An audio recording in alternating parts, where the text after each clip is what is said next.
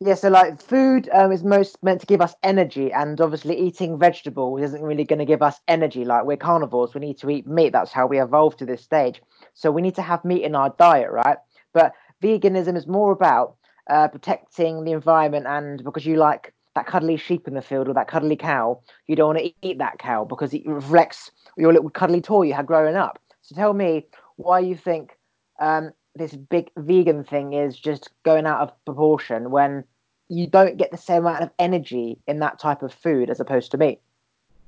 Yeah, you know, I used to be vegan. I was vegan for two years after I I did some psychedelics, and you know, I I found myself and found that meat wasn't that great for me. But then, you know, after a few years of not eating meat, I realized I just didn't have as much energy. I just wasn't as excited for the day, and my body was lacking. Like I was losing weight and stuff. So I needed to eat more meat. But you know, I found the highest quality meat possible. I found I found ones where they are actually having a full life. They're not crammed in a penthouse. So for me, it's like a fine balance between finding the ethics of of supporting animals, but also like supporting myself and supporting my body. And I, I find that people today aren't getting enough of that balance. They're focusing too much on maybe one extreme or the other it's true. Like when you look back of how we've come from, we came from like the jungle of just eating like fruit and berries, and then we like evolved onto land and had nuts and I don't know potatoes, whatever we should have back then. And now we have chicken wings and kebab and uh, a sandwich from the from from the supermarket. And we've like dissected like humans are the only animals that don't create vitamin C. Every animal creates its own vitamin C. The reason why we stopped is because we started to eat things other than animals and like you know fruit and veg and stuff and berries, and we had all this vitamin C that our body was like, right, fuck it, I don't have to produce it anymore. I can step down. And now we don't really have the same types of foods used to eat, so we're just eating shit and junk food and bollocks everywhere, and we're not getting the vitamin C that we need. Hence why we're all get wrinkly because vitamin C creates collagen, and collagen knits our cells together, which makes us have good skin and nails, which is you know one of the reasons why everyone's so fucking ugly and like wrinkly. But um, I used to eat a lot of meat and I used to also eat a lot of crap. So I always felt shit as opposed to good. But then I stopped eating crap and I cut out sugar and salt and just processed food. Yeah. And I've actually cut out quite a lot of meat and I live off a very strict ketogenic diet. So obviously we eat meat for protein to give mm. us energy, but ketogenic diet is about using fat as energy. So yeah. I literally have selection of nuts, olives, salmon, seeds, dark chocolate, and I literally fast till 12. I have my meal at 12, and then I have a family meal at like 8 o'clock, and then I don't eat until the next day at 12. So I have specific foods with specific fats in, not even like protein. It's literally mainly fat foods. And that gives me all the energy I need through ketosis, where I don't feel like I need meat anymore. So you speak about how you went from meat to vegan, had no energy, so you went back to meat. Actually, you'll yeah. find that certain foods, like foods high in fats, like nuts and olives, will give you as much energy, if not more, compared to meat. Because imagine meat is a dead, it's dead, right? Dead animal. Yeah. Whereas fruit and nuts, they're fresh still. So you're putting live stock into your body as opposed to dead stock, if that makes sense. No, I see what you did there. No, it, it's important, man. You know, I I think part of it was that I was eating processed food still because part of being vegan, they have all these like processed meats and a, a whole bunch of yeah, totally dead stock, like you're saying.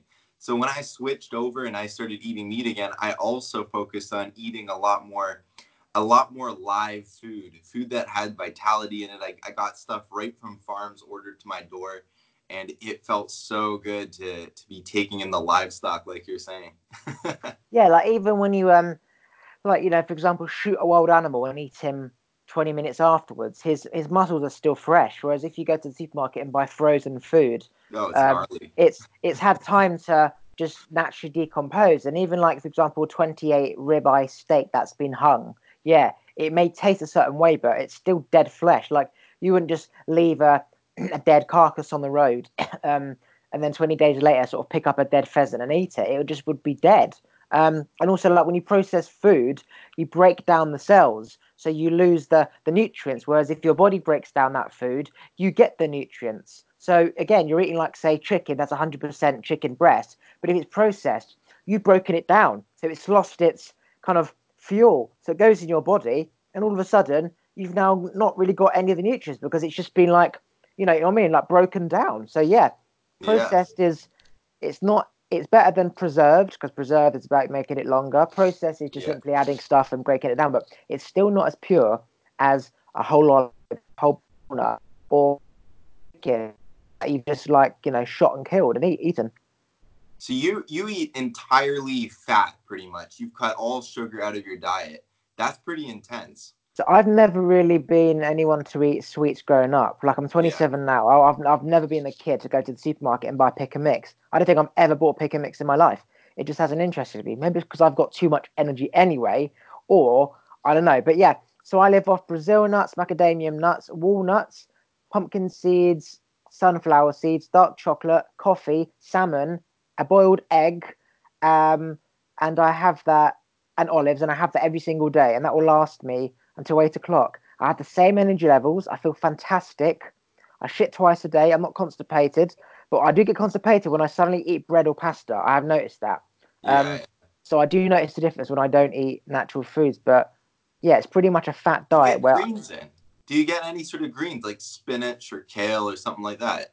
So when my mum does the main meal, mm. it's often like you know fish and peas and green beans or swede and, and carrots. So yeah, I have vegetables with the main meal pretty much every single night. And on a roast on the weekend, I have roast dinner, so it's all vegetables. So I get my veg, but even then, if you go back to the basics of man, man wasn't eating broccoli and carrots and swede and peeling veg and you know it wasn't it wasn't doing that. It was just like berries off a tree and nuts and bananas and we and we survived. Um, so we don't actually need vegetables just like we don't really need fruit. Like we need we we animals eat fruit because it turns to sugar and it stores as you know becomes our energy levels for the winter. And we're having like five a day all through season. We've got all this sugar coming in which is turning into fat. We're not supposed to have all this sugar it's supposed to be for like when when the winter comes and we ha- eat that sugar and we reserve it as fat. So now we're eating it all the time. Um, obviously, veg is not the same as fruit, but again, you don't need it to survive. You might be able to fight off disease easier because it's got like certain whatever in the carrot, but you don't need it for energy. It's like an addition. Yeah, you know, it's interesting. I, I have this idea that you can train your body to eat different things. So I wonder how much of, of it is that you've trained your body to eat fats and maybe somebody else could train their body to eat more fiber. And I man, I've even heard a story from a, a friend that that I do trust of one woman who went like 40 days without eating any sort of food or water and was just eating sunlight and air on a mountain. He said he was with her. So I, I don't know. Like I think I think your mate super adaptable. Was, your mate came back from Thailand and he was still on a, a DMT or some mushroom trip. I think he I think he tripped out. That I mean, listen, that's not possible. Okay, you can't.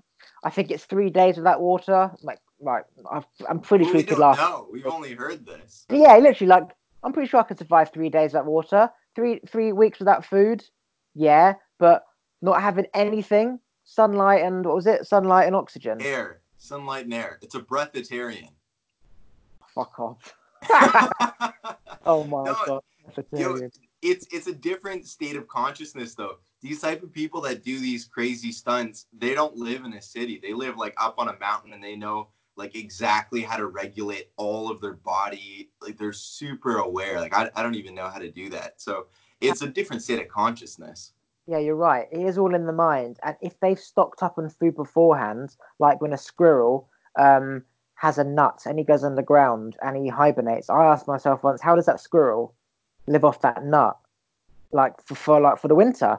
And the answer is the metabolism slows down and it only burns the amount of energy when it needs. So yeah. it's possible for these people to do that if they have had, if they have, if they're really hydrated, if they've had the correct foods like the fats, for example, where it stores in the liver and the kidney, they meditate they don't burn unnecessary energy, then yes, I agree that it's absolutely possible to live off sunlight and oxygen, aka just not eat and drink.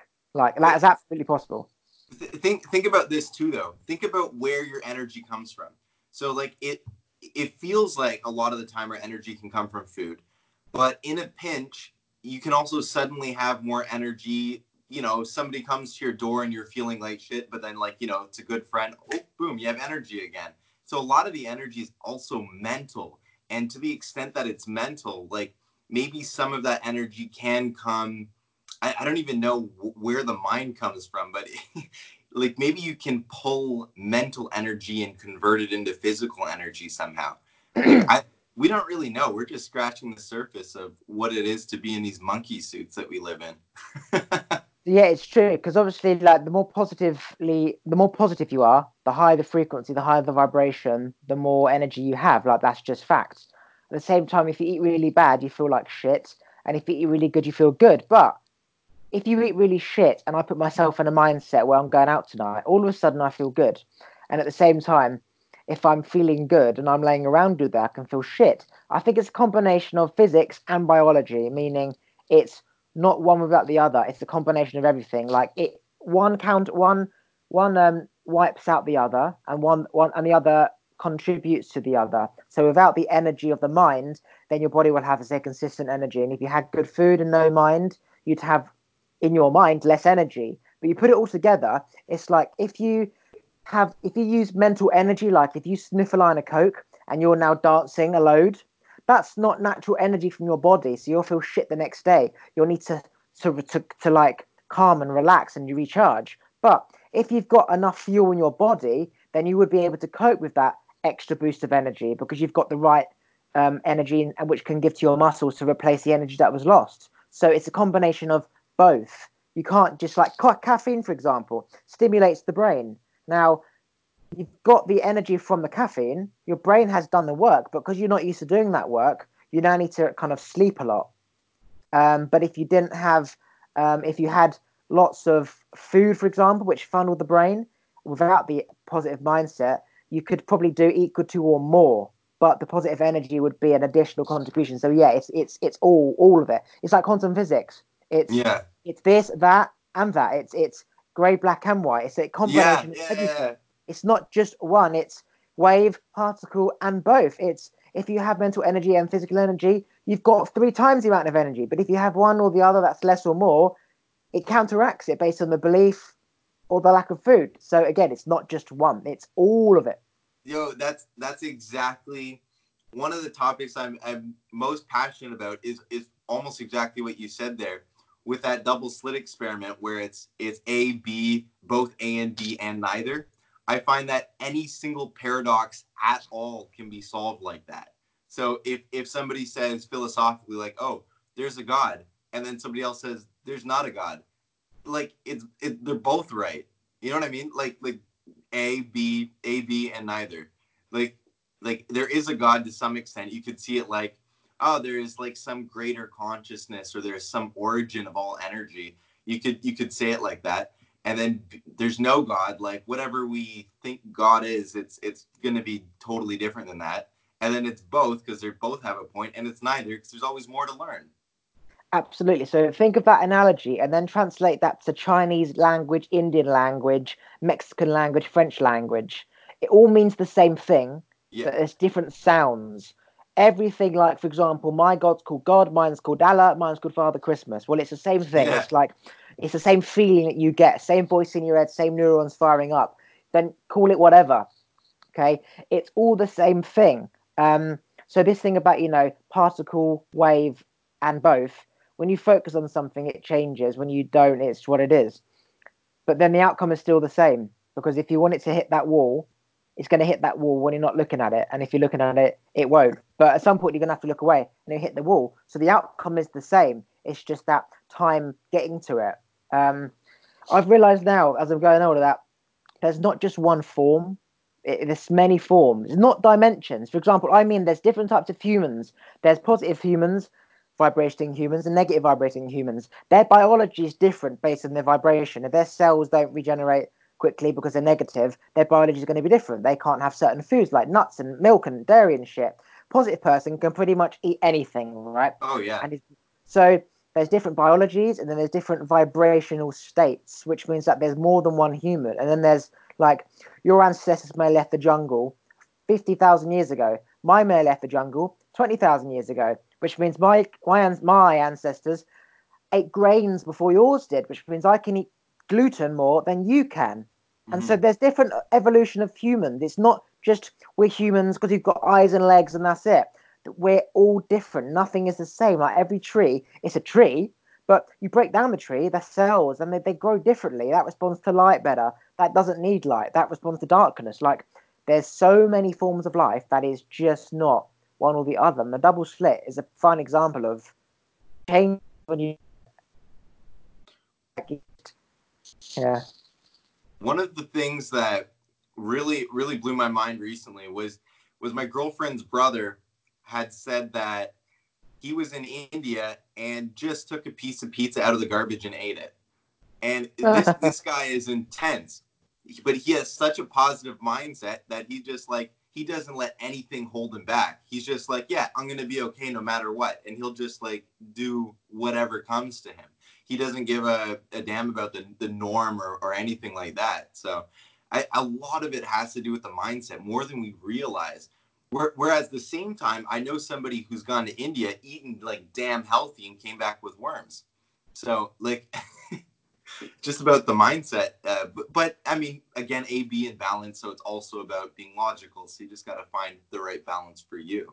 For example, if that guy came into contact with somebody with coronavirus and he coughed in his face, the mind can't counteract that. That pathogen is going to go into your system and fight your own immune for that period of feeling shit, your immune is going to get to work. Some things like that, the mind can't change because it's just that's just some things the mind can't do. Like I, would say it could change it, man. I, would say it could. You could make yourself stronger, and it could fight it off.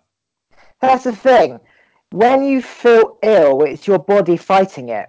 So it's not like I'm not going to get it because I've got a strong immune. Your immune is when you come into contact with something that's not part of your system and it either takes a day to fight off or five days to fight off or you die. You have no choice but to go through that period of your body's fighting it. It's just if i have a cold my friend will have a cold every fucking like few weeks for weeks.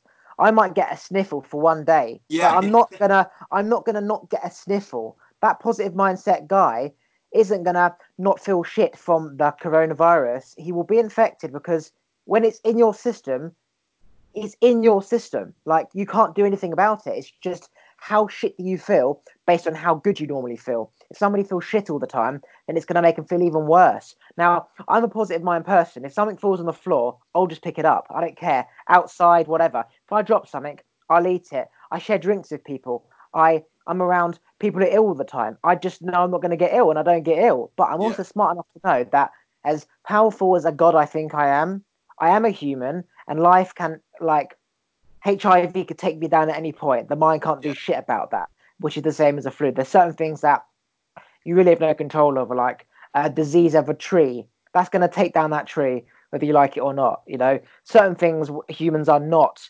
invincible um, about. But yeah, absolutely, mindset is is um, everything. You can drink something and be fine. Um, and if you think like you're going to get ill, your body will find that illness. It, I I know that for a fact. I'm the same. Yeah, when you're saying that you'll be able to fight it off, I think it's even possible to fight it off, like as it's coming in to some extent, if you're really aware. Because I there's been times when I've gotten, I would say, like a three minute sore throat, where literally, I I like I touch something or somebody's, and I could I could feel it coming in, just like the sickness energy. But I I put all my awareness on it because I meditate, so I know how to do that and immediately I process it, and then like that's it, it's done. Three minutes.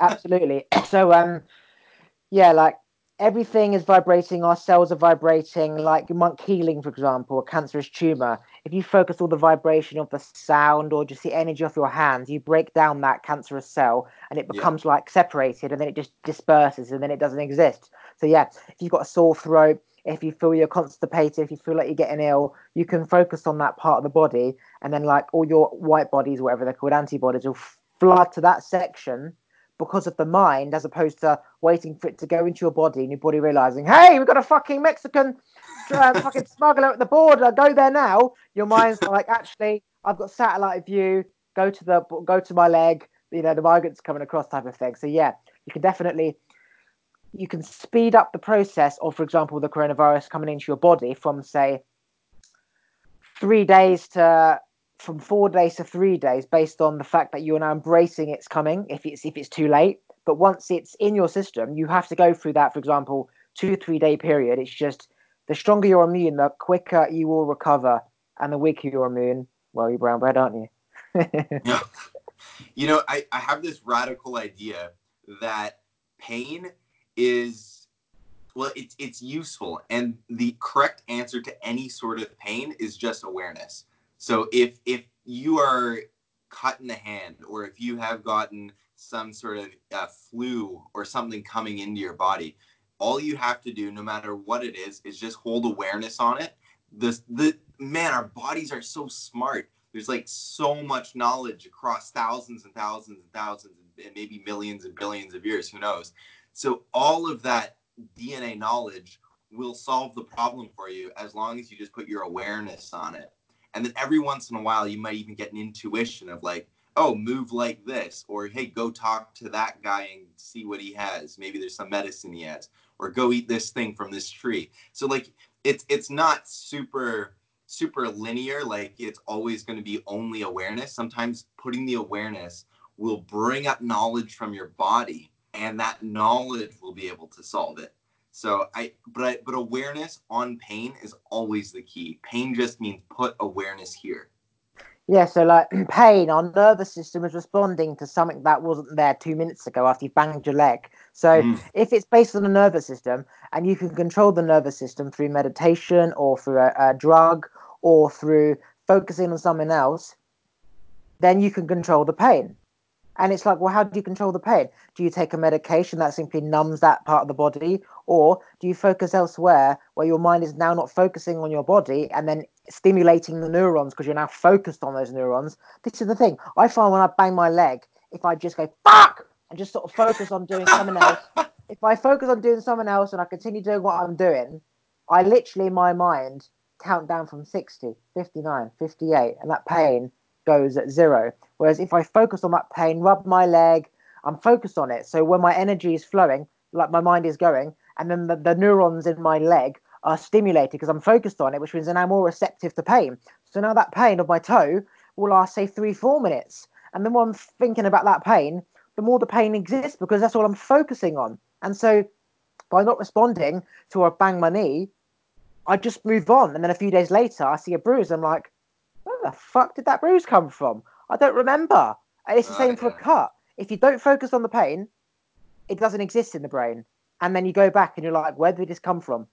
I'm saying, okay, I'm saying to focus on the pain, but I'm not saying to call it pain. I don't know how to how to explain it like this. It would be like like just noticing the raw sensations that are there and not not pushing them away or not not like thinking about them at all. You just put awareness there, no matter how uncomfortable it is.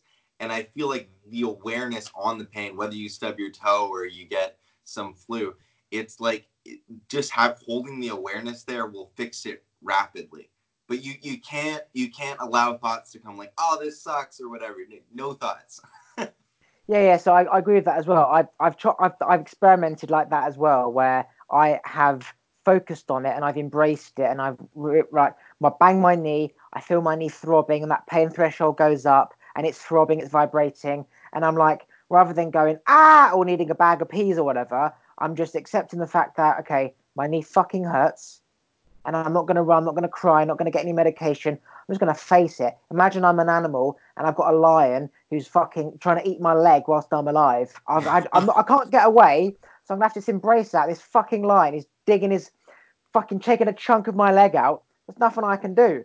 So you just have to embrace it. When you embrace it, you accept the fact that there's a fucking lion eating my leg, and that pain somehow disappears. You like hallucinate, and you go into a different conscious level.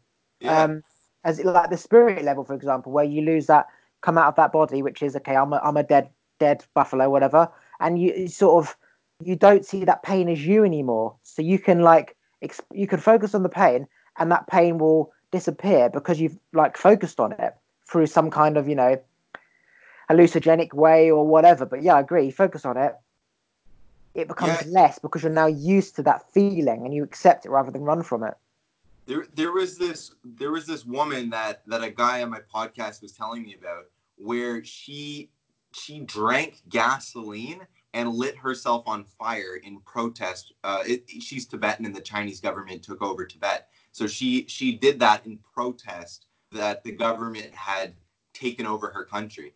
But she stood perfectly still the entire time, you know. But she's obviously like an advanced meditator, like really in control of her consciousness, because she just stood there immolated. And like people were just all gathered around watching her and she was just burning in silent protest.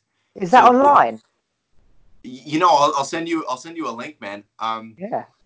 it, it was you know it's in it's in this documentary uh called uh, Guru Rinpoche documentary, and, and my, one of uh, one of the guys I, I interviewed made this documentary, and he has a clip in there. So that's where I saw it. I'm sure you could find it somewhere else online if you were to Google like Tibet burning woman or something yeah, if you respond to something that you're not used to, then how you responded before will kick in. So you'll run from something or go to the freezer and get ice pack. But if every time something happens, every time you have pain, every time somebody punches you in the face, every time it's cold, Right, for example, when it's cold, right? Have you noticed when you tense up, you shiver more? And that's the yeah. same thing when I said about when you focus pain on your leg, the nerves are now stimulated, so they respond more. So when you're cold, if you relax, your nerves are relaxed, your muscles are relaxed, and you embrace that cold, and then you like become numb to it. Like your body just like accepts it. Whereas if you like tense up, all your nerves are like now like on alert.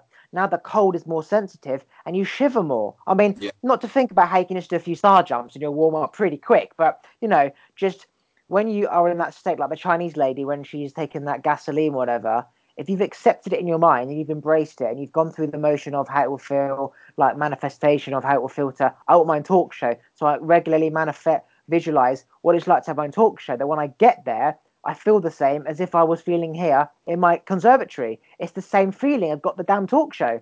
And the more I say it, the more I feel like I'm going to take over the Tonight Show. And I, there's just no other option but I am. So she would have gone in the mindset and be like, okay, this is going to hurt, but again, meditation is about controlling the mind, separating the body because it isn't the same. Even though it's connected, it, it isn't. It, so yeah, meditation is the cure to anything. Oh yeah, I'm reading. I'm reading Think and Grow Rich. I don't know if you're reading that too, but it's a lot of it has to do with that visualization of knowing exactly what you want. And man, like I'm hesitant to say something is impossible for humans. And the reason why is because there are so many people that have done crazy shit that we would never think is possible. So, like going back to your cold therapy stuff or the, the cold freezing stuff, there's a guy named Wim Hof, who you probably know, who has climbed Mount Everest like pretty much naked, like just in like boxers and boots. Like, what the heck? It's because he's he's done all that mind over matter stuff and he's visualized himself getting there. He knows how to relax into cold he knows how to turn the cold into into something that was healing. And there was one point where his foot got frostbite, probably because he like let in a bad thought or something during this process. But then he he held his awareness on the foot and he got an inspiration to put raw deer meat on it, and he did, and then that cured it. And like all the doctors were like, "What the fuck? How did you do that?"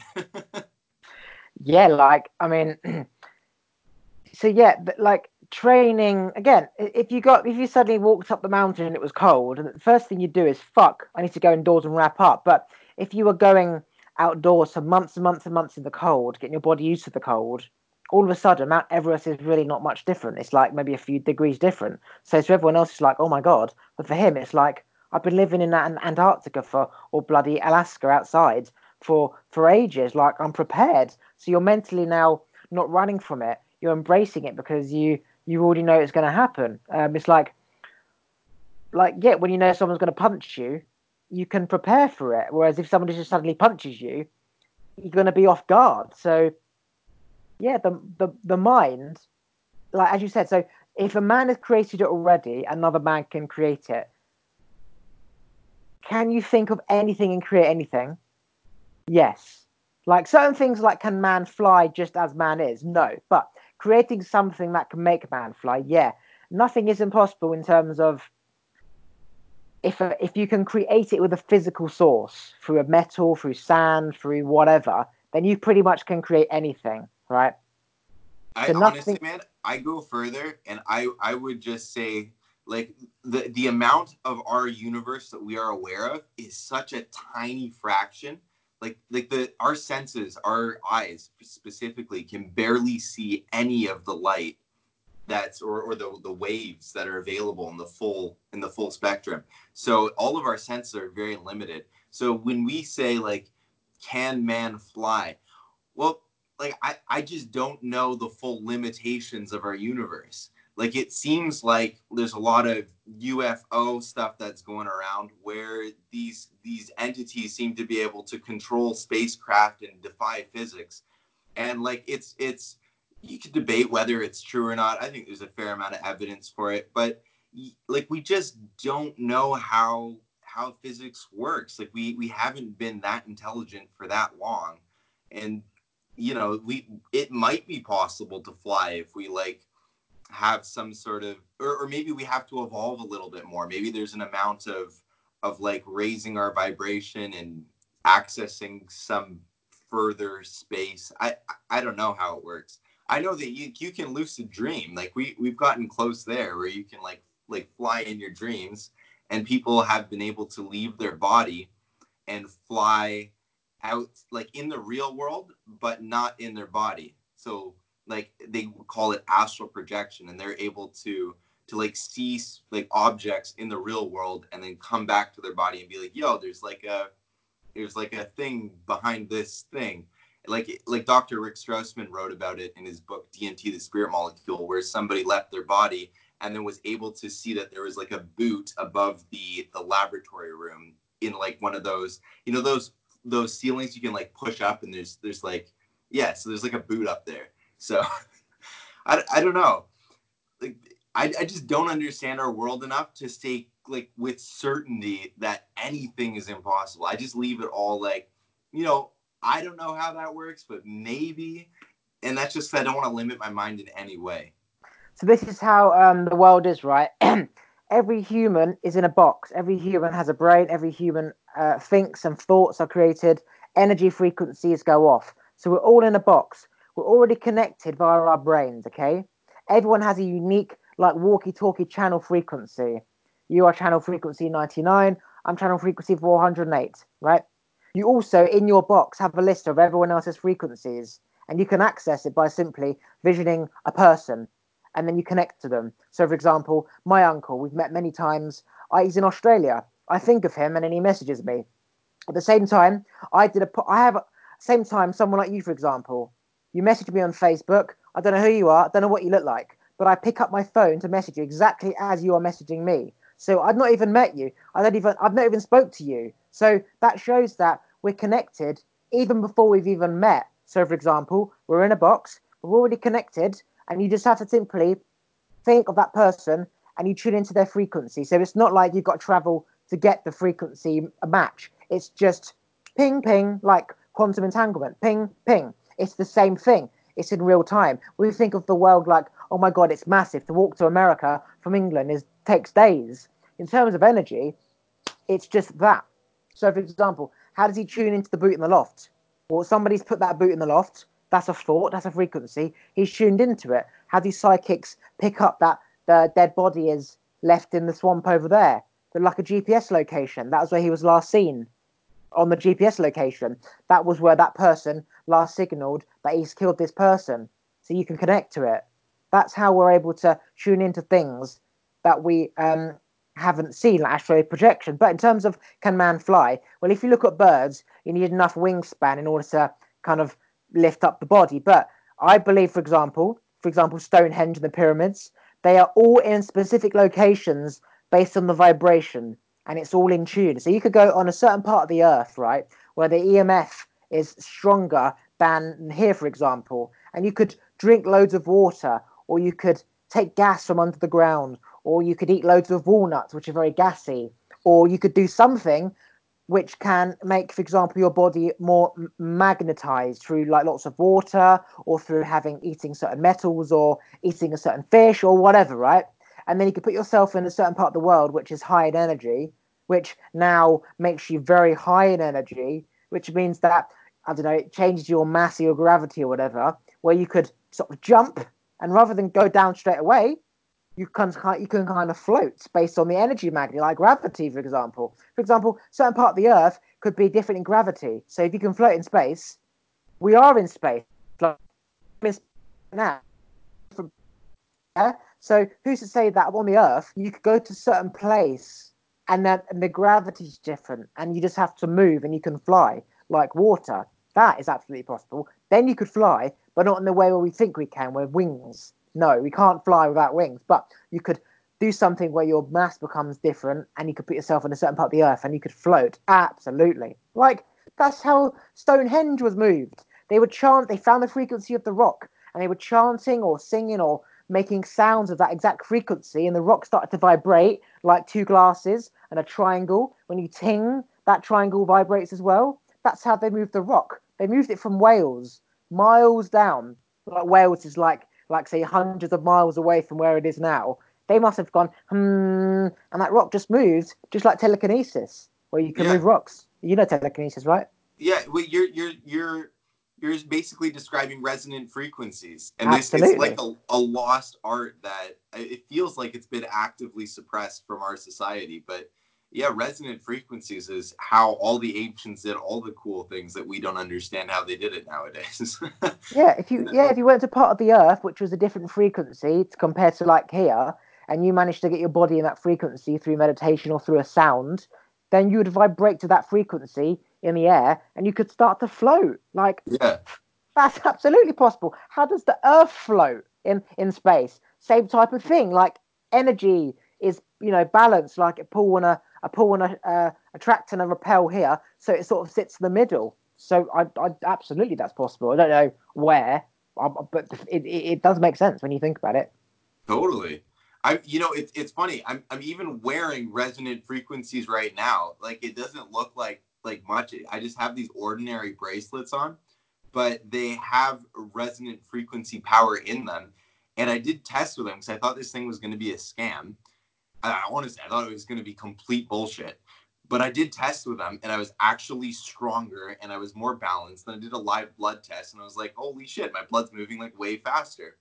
So I, I, I got this. And then I, I, got these guys to sponsor my podcast. They're called uh, Essential Vibes, essentialvibes.ca.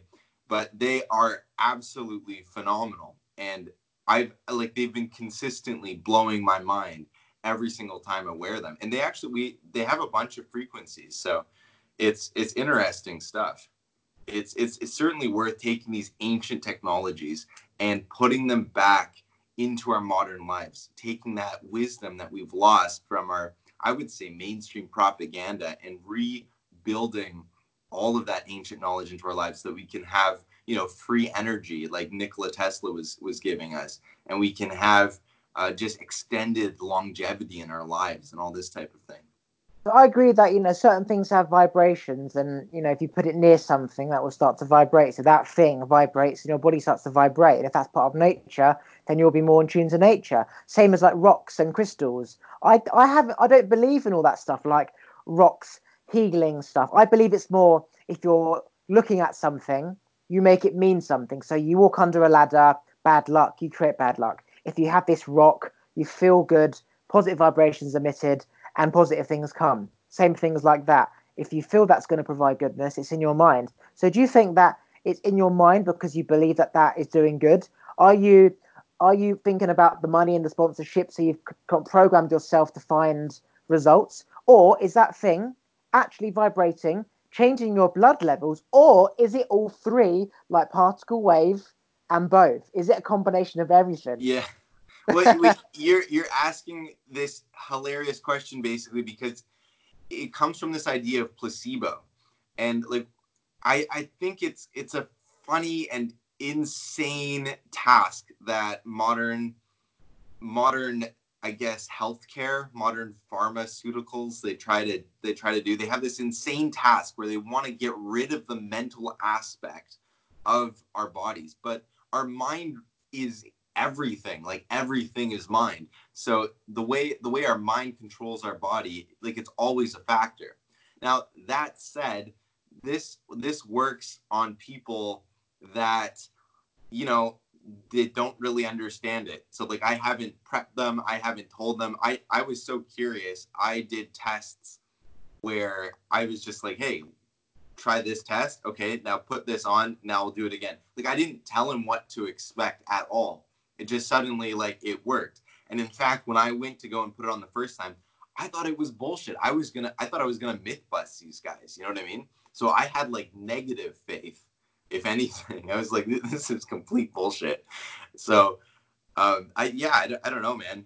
I, I would say like mine is always an aspect, but it's it's also when it comes to this essential vibes technology, I haven't I I have seen it work so many times for so many people, and in fact, there there, there are some people that have sent it back to the company, and then because they were thinking, yeah, this is bullshit, it's not working. But then when they sent it back, they were like, oh, wait a second, something's something's weird now, and they could feel the lack of having it on, even if they couldn't, even if they weren't sensitive enough to feel the effect of it. So, yeah, it's it's it's hard to know, man. Like it's it's really hard to know.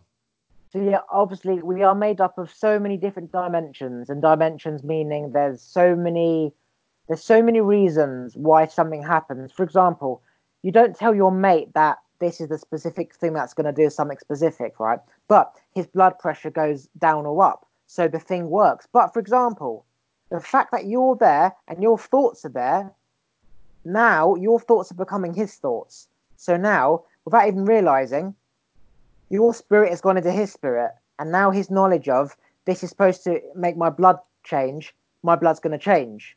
So again, it's almost like a biased experiment. It's like the double slit experiment they tried so many different ways the temperature, the room, they put it in another country.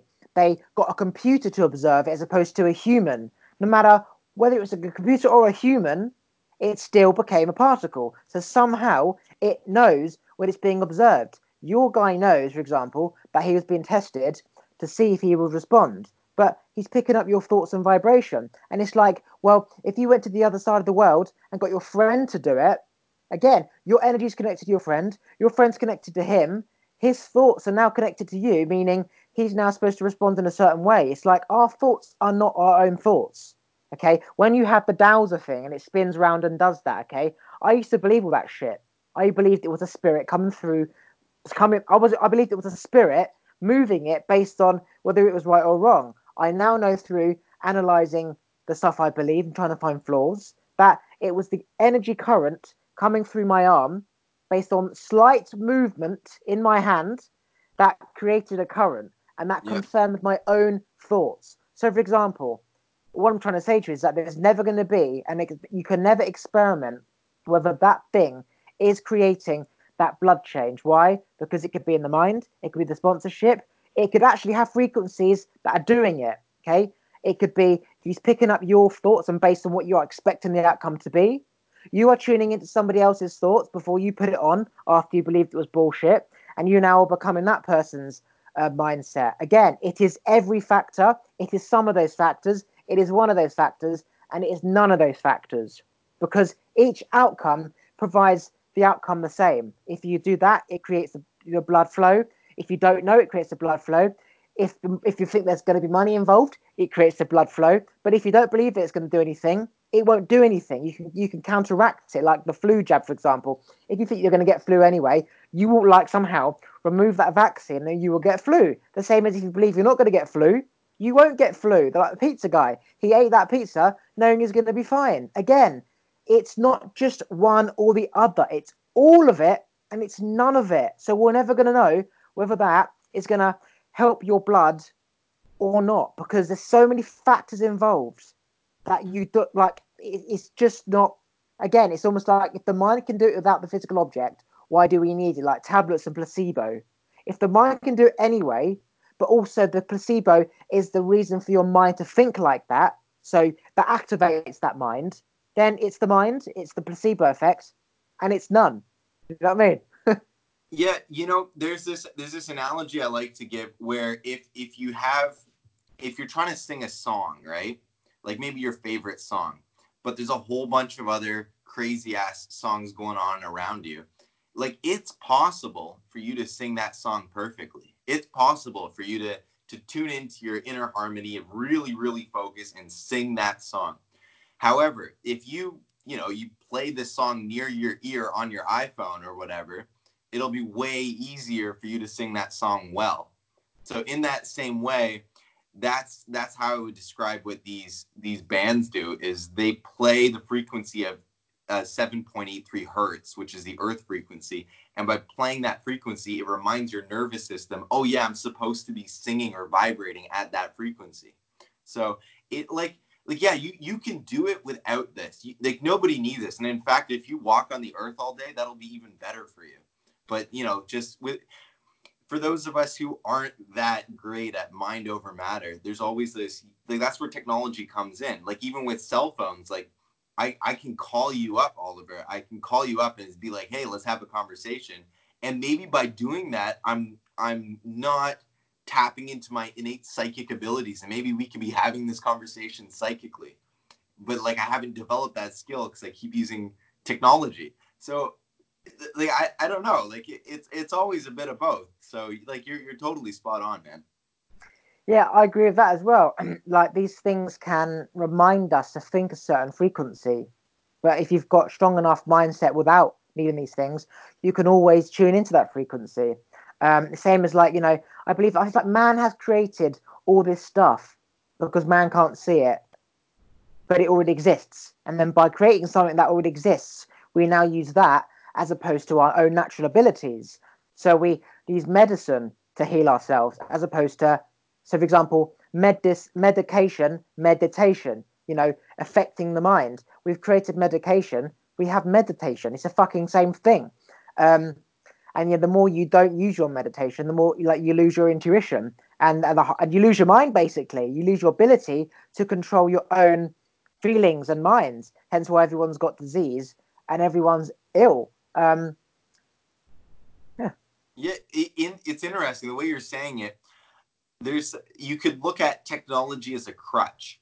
So every time you want to do something and you use technology, it's almost like you're you're harming yourself in some way because you're now not using your natural abilities, even something as simple as clothes. Like now my skin is probably going to be thinner and less resistant to the cold because I'm wearing cold, uh, I'm wearing clothes on. So every time I I extend my power through technology, I lose some of my innate ability. So there's always that give and take, and you have to ask yourself whenever you use any technology is it worth it? Is what I'm gaining from this technology in this moment worth the, I would say, like de evolution of losing my innate abilities? And am I becoming addicted and reliant on this technology? Because if we are, the more technology stacks up and the more technologies we use, the weaker we are as a species. And then it could take a smaller and smaller type of natural disaster for our entire city to collapse because of how reliant we are on these external technologies. Obviously, our everything in nature vibrates at a frequency, right? And we're supposed to too, like a tree. And like technology, phones, TVs, lights, even heating, for example, all different vibrations that our body's not it's not supposed to be feeling. So if vibration and medication, med- meditation, for example, has the power to cure cancer, aka make that cell vibrate at a frequency where it destructs itself or produces itself again, just think what is all this external vibration doing? Even when we're sitting in a car, for example, the, the engine vibration, we're sitting in the chair, our bodies are now vibrating, vibrating at so many frequencies apart from the natural one that if I was a cell, I wouldn't know whether to reproduce or die because I'd be like, like negative, positive, negative, positive frequencies all over the place. I wouldn't know what to do. Hence why people, hence why people feel like they do. And one minute they're ill and then they're not, and one minute they're happy and one minute they're not. Just so many vibrations, and obviously, you know what vibration can do to water, for example. Like if you put water on a on a positive picture, it changes the taste of the water. If you put it on a fucking picture of Satan, becomes a different taste because that belief that Satan's a cunt, negative vibration is focused on that paper and it's going up. Even if you're not there and you've gone on holiday in Australia, that energy is still there. The same as the energy of somebody who left that boot in the ceiling, that energy is still there. When a grandparent dies, their energy is still there. If you're sat in the room saying, hey, bro, put this wrist thing on, why? Just do it. you're, he's picking up your energy that his blood pressure is supposed to change unconsciously without even realizing because it's all to do with the vibration of what's already there. Yeah, you know, there there's there's so many ways, there's so many angles. You know, I what you said about the devil is is is funny too because I I actually actually find that character valuable. I think there's a lot of people who hate the devil and I can I can totally understand with with the the stories that that are laid over that entity. But I think there's value to everything. I think there's value to the light side and the dark side, and you need it both. Recently on my Instagram, I, I came out with a video that I called How to Make the Devil Your Spirit Guide. and the whole idea behind it is like, like if, you didn't have pain in your life, if you didn't have uh, confusion in your life, if you didn't have suffering in your life, as terrible as these things seem, by without having those, you wouldn't be able to appreciate the opposite. And even in fear, fear is is a signal of, for your greatest growth potential. So without suffering, you wouldn't grow. You would just become, I guess you could say, fat, lazy, and complacent. You know what I mean? So you need that discomfort. You need that pain to push you on to greater levels. And in this way, I think we all need to to to, to give the devil an apology. You know, say so, say thank you. see, what I, what I think you're doing is you are counteracting negatives with positives. It's like everything in life is negative and vi- negative and positive vibration, right? Like night and day, black and white, sperm, egg, whatever. Yeah, everything is not just one; it's two. You need yeah. one to create the other. Even if it's energy coming together and then creating another star. So that's just a man-made term of I'm going to find a good in every bad. I'm going to love Satan, aka every time I bang my toe, for example, it's an excuse to get a new coffee table because it's got softer edges. Every time my friend doesn't invite me out to the pub, I'm going to say, I don't want to be your friend anymore, and I'm going to go fuck a woman. So you counteract every negative with a positive. So, yeah, Satan is your best friend. Don't run from him, love him, nurture him until he disappears, aka find positives in every and tell you there's no negatives. Absolutely exactly. agree. Yeah, it that's that's so funny about about about banging your toe and then and then you decide to get a new coffee table. I would even bring it like so much so much like sooner. I'd be like, wow, I'm I'm alive. I'm feeling pain right now, and this pain is like helping me grow. My body is becoming stronger because now it's adapting to this kind of pain. So like I like to bring it right into the immediate and be thankful right for the things that are uncomfortable right now in every single moment. Yeah, that was just an example. Normally, I'm really extreme. I'm like, I could have died. I literally could have died. So now, life for the rest of my life is going to be incredible because I should be dead. Like, if, for yeah. example, like, like just I, I take it to the extreme. Like, if I'm walking along and then a tree blows down miles away, I'm like, well, that could have been me. I could have died. I now am living. I'm now living my lifetimes too. Like a cat's got nine lives. I'm now reborn again, living my other life. So now nothing else matters because I could have died. So yeah, take it to the extreme. Obviously, reality is yes. Don't make the same mistake twice. Get another coffee table. But in terms of internally, fuck, I could have died. That could have been me. I now I'm going to go and treat myself to a KFC because I know that this could be my last.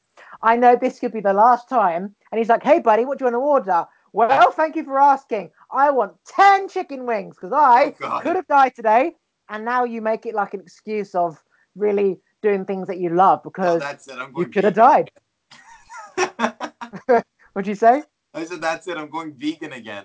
Yeah. Got, just the mental picture of that is disturbing me. Oh my god. But yeah, I mean when you when you have that death experience, you know, one of the things that I did that that killed me was was I did DMT. And DMT for those of you who don't know is is the short form for dimethyltryptamine, which is a brain hormone. It's produced by your pineal gland. Uh, Dr. Rick Strassman did a whole bunch of clinical studies on it uh, called DMT, the spirit molecule, is the book that he published them in and it's really really interesting but as as i took that substance i had a, a death like experience and and i did it with my partner and she also did when my partner did it she saw that the entire universe was a simulation like a hologram and when i did it i met the Hindu Ganesh without even having known that word or that entity because I grew up Christian, like really, really Christian. so it, it was, it's really, really interesting. But when you have these death like experiences, um, that's that's the time when you get to reinvent yourself and add so much vigor back to your life. And, and then to, to talk a bit more about DMT, it actually does come up naturally in death and near death experiences. So that's a great way to have one of those reinvigorating, life altering moments, uh, you know, in a safe way. For example, an animal when he's grazing in the in the in at night time and it's pitch black and it's dark, he is so aware that there could be a lion that his senses pick up anything, the slightest yeah. movement, the slightest smell because he's got direct access to his pineal gland, right? Which is yeah. you could call the thing that's connected to everything. And you know, pineal gland naturally creates DMT like through meditation. What is meditation? Just focusing within stillness. So everyone can connect to this, but because everything's just simulated from someone else, you don't have a clue. So DMT or any drug, for example, allows your brain essentially affects the pineal gland so much that it just takes over the brain and sort of rewires everything back into place. So you don't necessarily need DMT. You could teach people this and they could go back and then access this state of consciousness, or just take a drug and you'll come out of it like that. Um, so yeah, um, you, yeah. You, you can also get it by there's a, there's a bunch of crazy ass ways to get this thing. So you can get it in sports in like peak peak performance where you're like really fully in the moment because that's that's a meditative state. Uh, so there's people who have been like running and then suddenly just have like this god experience, which is pretty cool. Another one which makes a lot of sense actually is that when you cut off all light for four days, after after the first four days, your pineal gland will start to produce DMT. Before that, it'll produce melatonin, but after that, it'll produce dimethyltryptamine. So when you think about why all these holy people hang out in caves like back in the day there's all these monks in caves there's across all different cultures it's because that that removal of light awakens that pineal gland and you can just start having full on natural uh, DMT experience. Oh my, amazing. Um, wow. Um, when I was 21, I became enlightened, right? So I, I was on medication for Tourette's. It's Tourette's, brain activity stimulating face muscles, which is creating the twitching. And the swearing is the frustration of trying to work someone out. Chicken or the fucking egg? How the fuck did the chicken come from the cunting egg if there was no egg in the fucking first place, right? So came off on medication, learned all this law of attraction secret bollocks online, listened to it all through the night as I was sleeping, hours and hours and hours and hours and hours. I was so aware I now realize that one of the things I was doing is I was bathing in the dark. I turned off all electronics in my room. I binned my TV. I binned my phone. I think back now, I didn't have. I basically reset myself to night and day. I went to bed when it was dark, even though it was eight thirty. I woke up when it was light, right? And I now realize that I spent so much time in the darkness where I just had myself, and I was now real. I was meditating for hours and hours and hours to the point where, like telekinesis, I made things move. I made things twitch, click. I made things fall. I made the TV turn on and off. I made the lights flicker. I, I had the ability to to make things move like telekinesis. Um, and as you were saying about the darkness, I was so aware I literally was on a DMT trip where I could think of anybody, I'd leave the house and I'd see them, and I'd be like, did I attract that person to me, or was I tuning into that person there? I thought of them, and I now know to take action because I will see them. And I was honestly, I was on this DMT trip from natural meditation. I had no thoughts, no twitching, no Tourette's, no medication. I was eating healthy, so I was pure. I was drinking water. I was sleeping correctly. I literally saw everything from from a god point of view. Everything just was just fake. I saw myself from like space looking down on animals and humans and everything. And I was like, wow, we're just no different to these things surviving. And we're just doing what we need to do. And I went clubbing and I saw everyone dancing as vibrations in the same frequency. And I saw myself as a big frequency when I was dancing really confidently. Everyone else felt inferior to me and they moved away. And so I saw myself as a very big charged vibration, not in not in harmony with those vibrations. Because they were just people dancing and they were copying each other's moves, so they fit in. The minute he starts breaking out and start doing really confident shit, they feel inferior.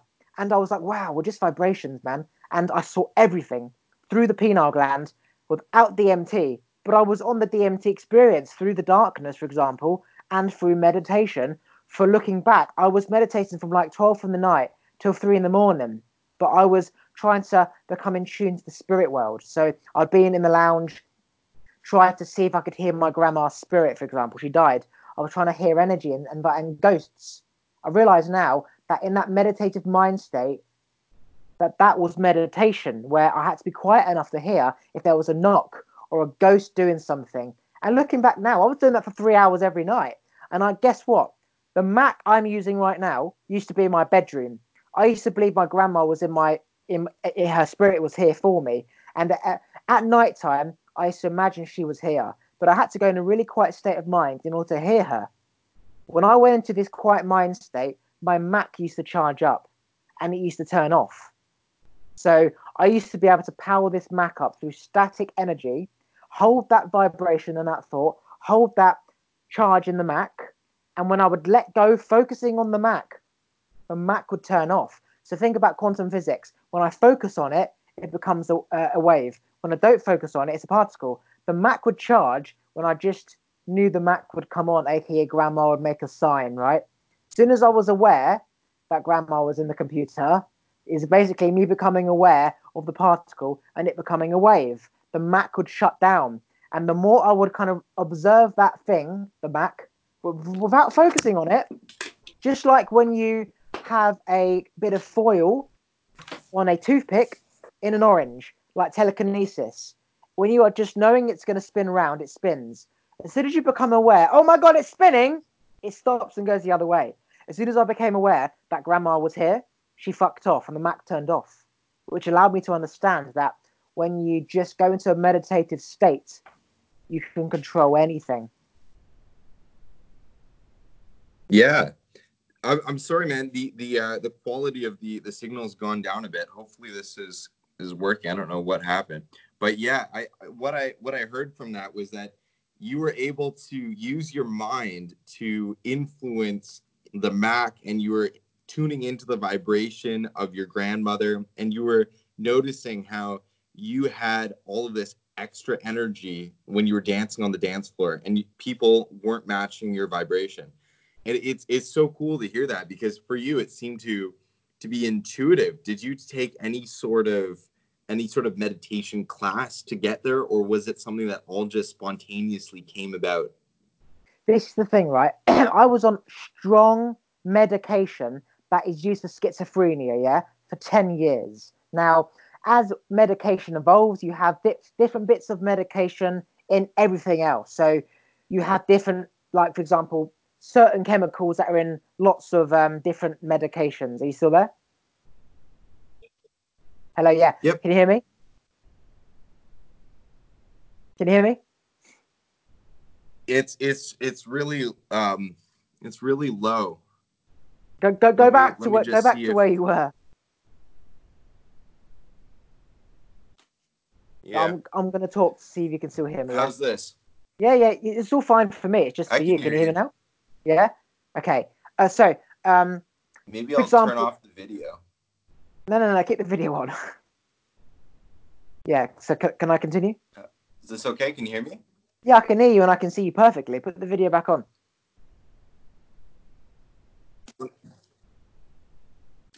Okay, let me let me just try the the right beside the router.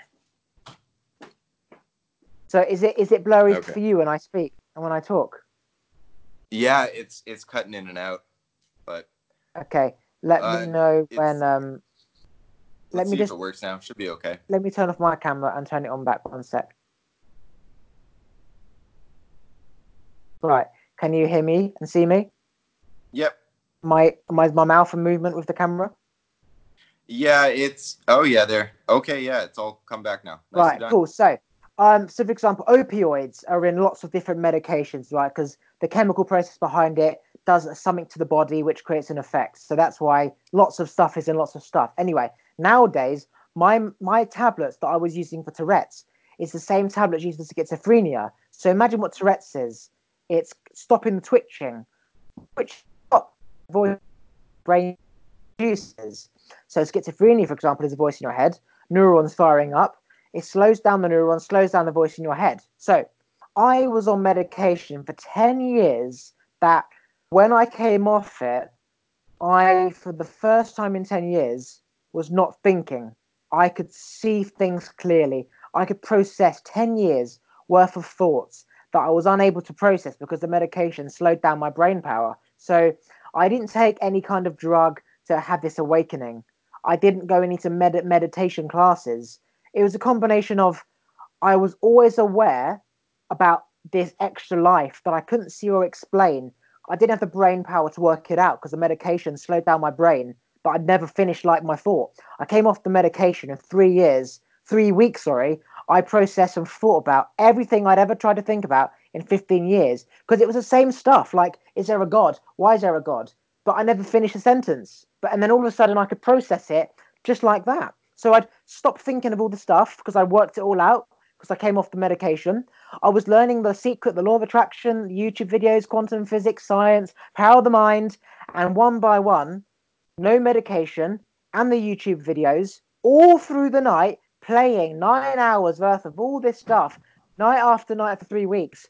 I became this enlightened monk. I knew everything because I already, I already knew it within. I could already, I already tried to work it out, but I didn't know if it was me or you know whether it was just me who knew this. Um, and as you were saying, if you listen to music, you become in harmony with that sound. But you can actually tune into the frequencies of a song and be able to speak and sing pitch perfectly.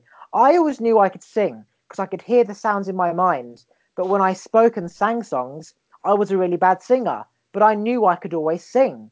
Unlike some people where they think they can sing but they can't, that's different because they aren't in tune themselves. Whereas I was aware that I could hear this song, but I couldn't match the frequency out loud. And the more I sang, the more in harmony I became with the frequency, and the more I could sing pitch perfectly. So yeah, you can tune into the vibrations on the outside. But I hope that answers your question about did I become aware due to meditation?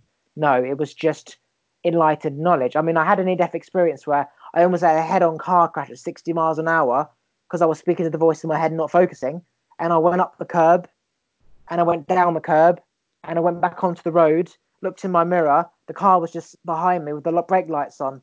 And I just went home like it was normal. And then the voice in my head said, everything is going to be all right. And it's all happened at the same time.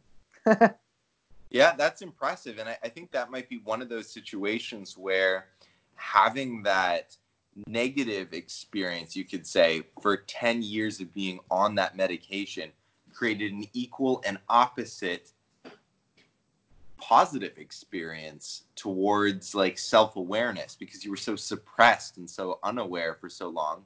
Now you're just boom like so much awareness and that that maybe gave you that awakened state yeah, like when I was 20 years old, I wanted to die. I was so suicidal. I wanted to die. I didn't want to be here anymore because I was trapped in my head.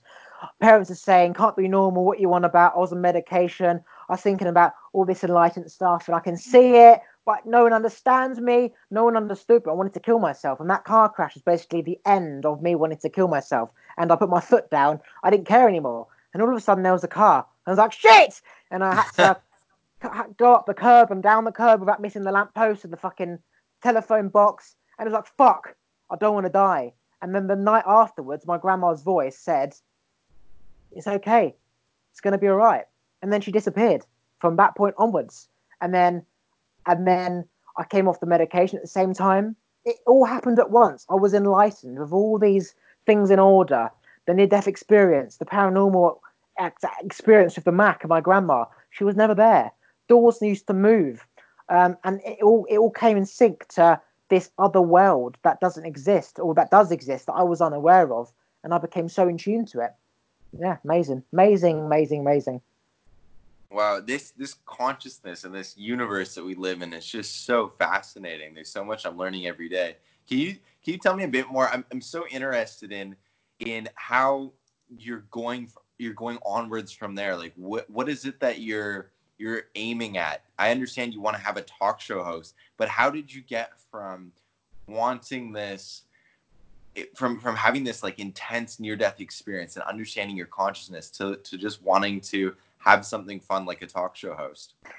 Well, I realized from how unhappy and how much I suffered and how depressed I was and how much anxiety I had and how I wanted to die and how nothing ever went right and how I flipped every single thing round in terms of my favor because I faced every single fear that we are here by chance. We're just lucky. We just happen to evolve and we're here. So nothing matters to me. All that matters is my happiness. And if I've got to be here for 90 years, how am I going to be happy? Working in a bank? Yeah having a talk show, being in front of people, making people laugh, and being me all the time. That makes me happy. How am I going to get there? Do podcasts. Eventually, someone will see my podcast and be like, wow, fuck me, you can talk. I'm a producer for CBS. I have the Conan slot or the Jimmy Fallon slot. We're trying to find people because Fallon's stepping down in three years. Are you interested? Absolutely. I, I vision this. So for me, it's I've got nothing to lose because I could die tomorrow, as you said a tree could fall down and kill me, or I could stumble on my knee, get a coffee table, or be like, fuck me, I could have tripped and hit my head and died. So now it's like, well, I'm lucky to be here. So now it's like, how do I want to live my life? Free, happy, doing what I want to do, or, or thinking about stress and money and debt and government and coronavirus and fucking all this bollocks? And the answer is, I'm just going to go and get what I want because I could die tomorrow, and then that'll be it. Yeah, no, it's exactly the same for me. I I realize I just don't want I don't want to to have a limited idea of what I can do with myself and what I can do with my consciousness. I you know I I did after after doing DMT and having a, an awakening, I I just went and did all these different spiritual practices from all these different countries around the world, and I I tried all sorts of intense things from jungle medicines to like 40 day sadhanas, which is like three hour practices at 4 a.m and uh, sweat lodges and like fire ants. What? Did you try fire ants? No, I did not try fire ants. Maybe, Would you, you know, do that? You know, I've been bit by fire ants, but I've never intentionally done that. The, the, the, the tribe, you have big fucking fire ants, like hundreds of big, massive ants. You put them in a glove. You put the glove in your hand, and you have to handle them biting you. It's a handle of pain, and you get welcome into the tribe if you can handle the process of having it for five minutes. We're talking excruciating pain. Would you ever do that?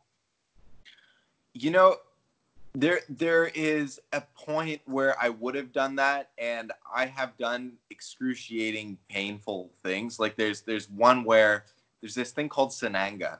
I don't know if you've heard of it. It's a jungle medicine where you put it's like a fire drop in your eye, and I did that every day for 30 days and my god it's like rubbing shards of glass into your eye and it, it helps the ancient amazonian hunters with their night vision and i did it you know i just wanted to, to learn a how to handle pain and then b i wanted to see if it would have an impact on my eyesight.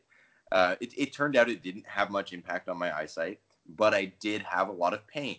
So really i did this for no other reason than just having a lot of pain and then there could have been other things. So i i feel like i've already pushed myself through some of these intense experiences. I don't i don't feel the need right now to to push myself into other ones now i'm just at a place where i've been through all these intense experiences and i'm like well what do i want for myself like this whole world could end at every point just like you're saying I mean, a, a comet could hit us. Uh, the poles are moving right now. I, I don't know what's going on. These cities don't feel like they're they're in any useful situation. Like they keep they don't feel stable. So I just am like I just got to envision the coolest thing, and uh, and see what I can do and, and where I can go. So like you, I'm also envisioning my podcast behind the grid really taking off, and I'm becoming like a a, a talk show host, just like you. I'm I'm hosting cool, interesting people from around the world with stories like yours, where they're interesting states of consciousness and interesting ways of viewing the world. And I, I just want to have that take off because I enjoy doing it. I feel so alive when I'm having these really real conversations where we're not talking about bullshit like viruses or or what Katy Perry did or whatever the modern pop stars are. so yeah, so um, so as I said, when I bang my toe, for example, I don't focus on it, so I forget about it. But at the same time, I like to feel pain because I believe that if you feel pain, you learn to embrace it. And whether you bang your head, get cut, whether you get burnt, your body is now tolerant to pain. So all these things about the finance in pain, getting your body used to the feeling of life isn't always going to be comfortable. Like you're not always going to be cold. You're not always going to be warm. Sometimes you're going to be cold, and it's how you deal with it. And um, yeah, I'm aware. Basically, it's only recently that I've truly, truly, truly stopped searching. And what I mean by that is when you realize that okay, money don't make you happy, fame don't make you happy. You still have to work to make money to pay the bills. What's the point in any of it?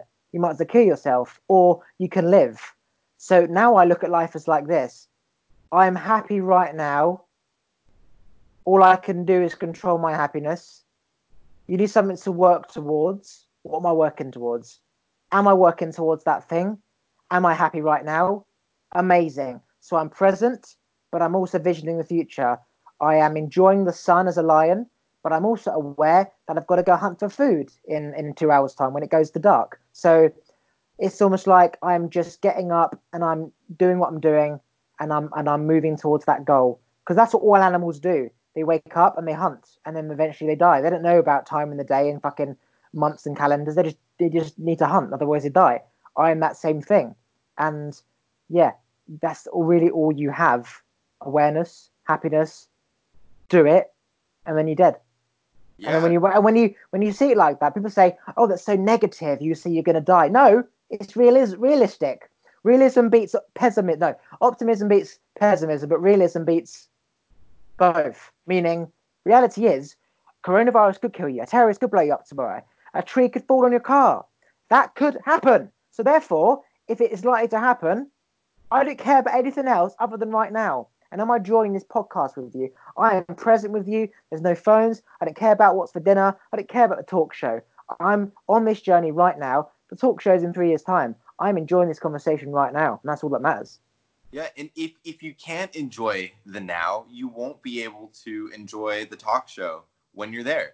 So that's that's part of it, and, and part of me doesn't even care about whether or not I get there. Although I'm I'm fully focused, fully committed to going there. You know, if I died tomorrow, it's like okay, great. I don't know what's coming next, but whatever that is, is what I'll do then. You know, like and I think having that non-attachment helps.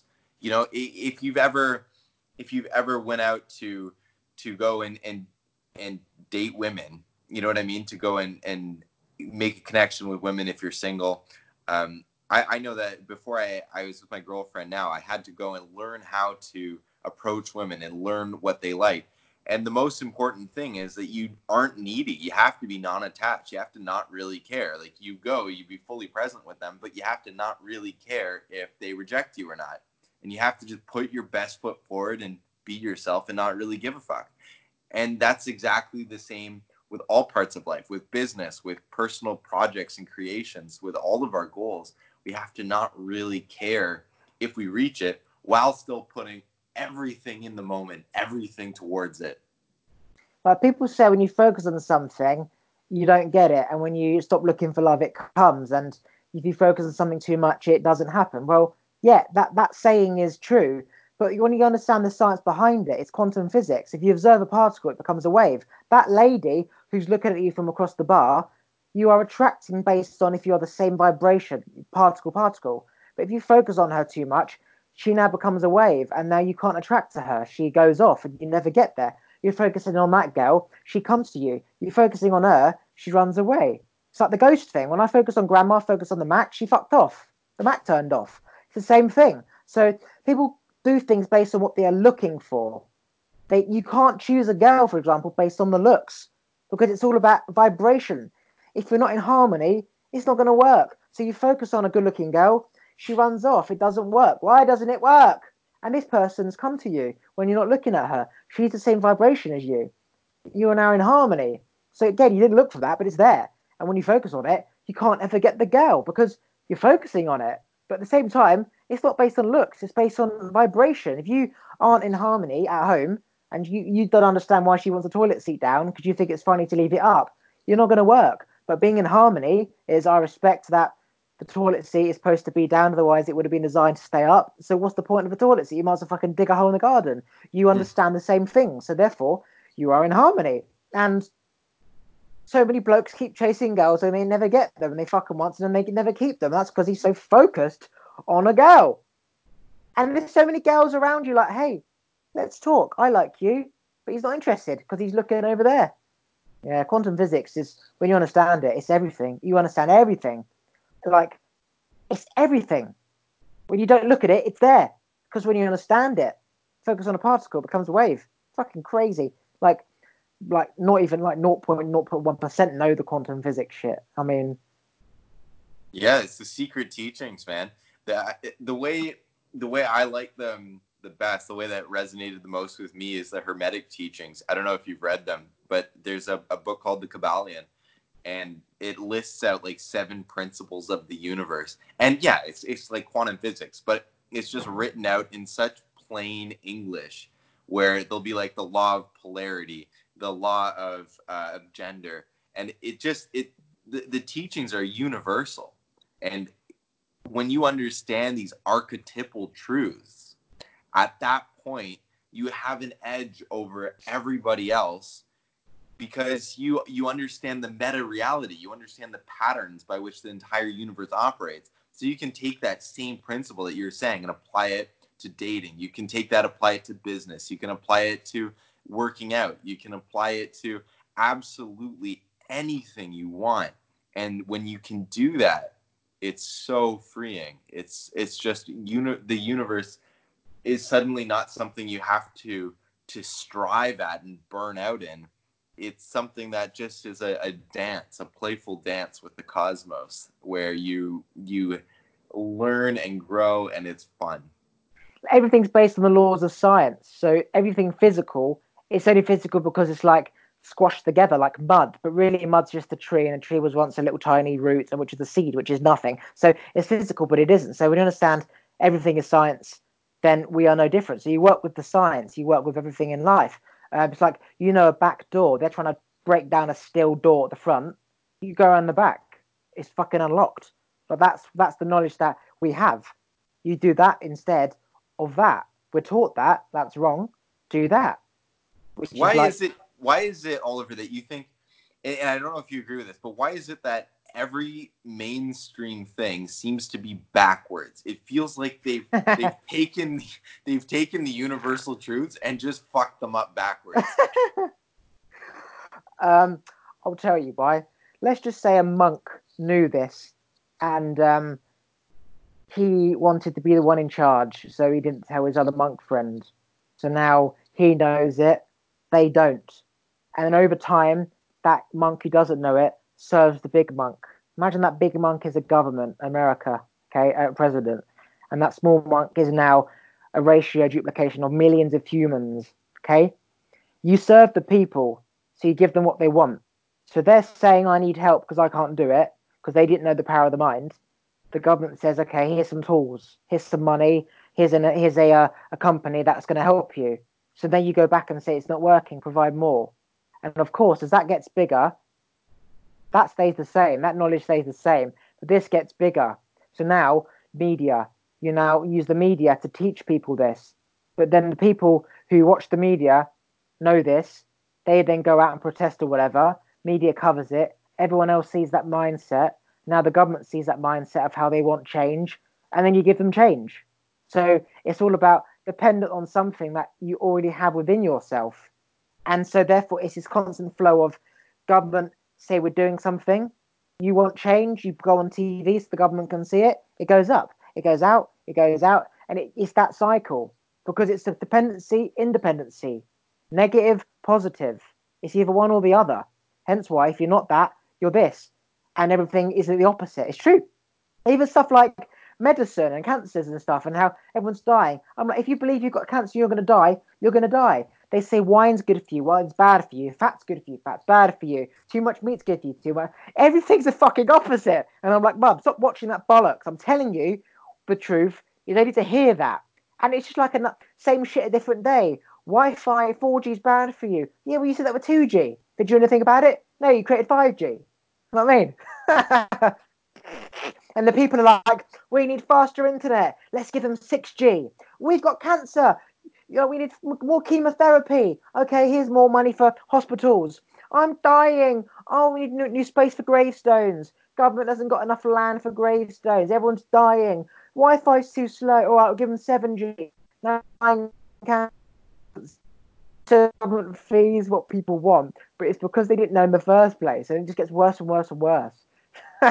so I, I, you know, I haven't really looked at it too much from that angle. I've, I've been looking at it more from a, an angle of, of them trying to take as much power as possible, and, and doing everything they can to suppress the people. But you know, there's something brilliant about the way that you're framing it because it gives the people the power.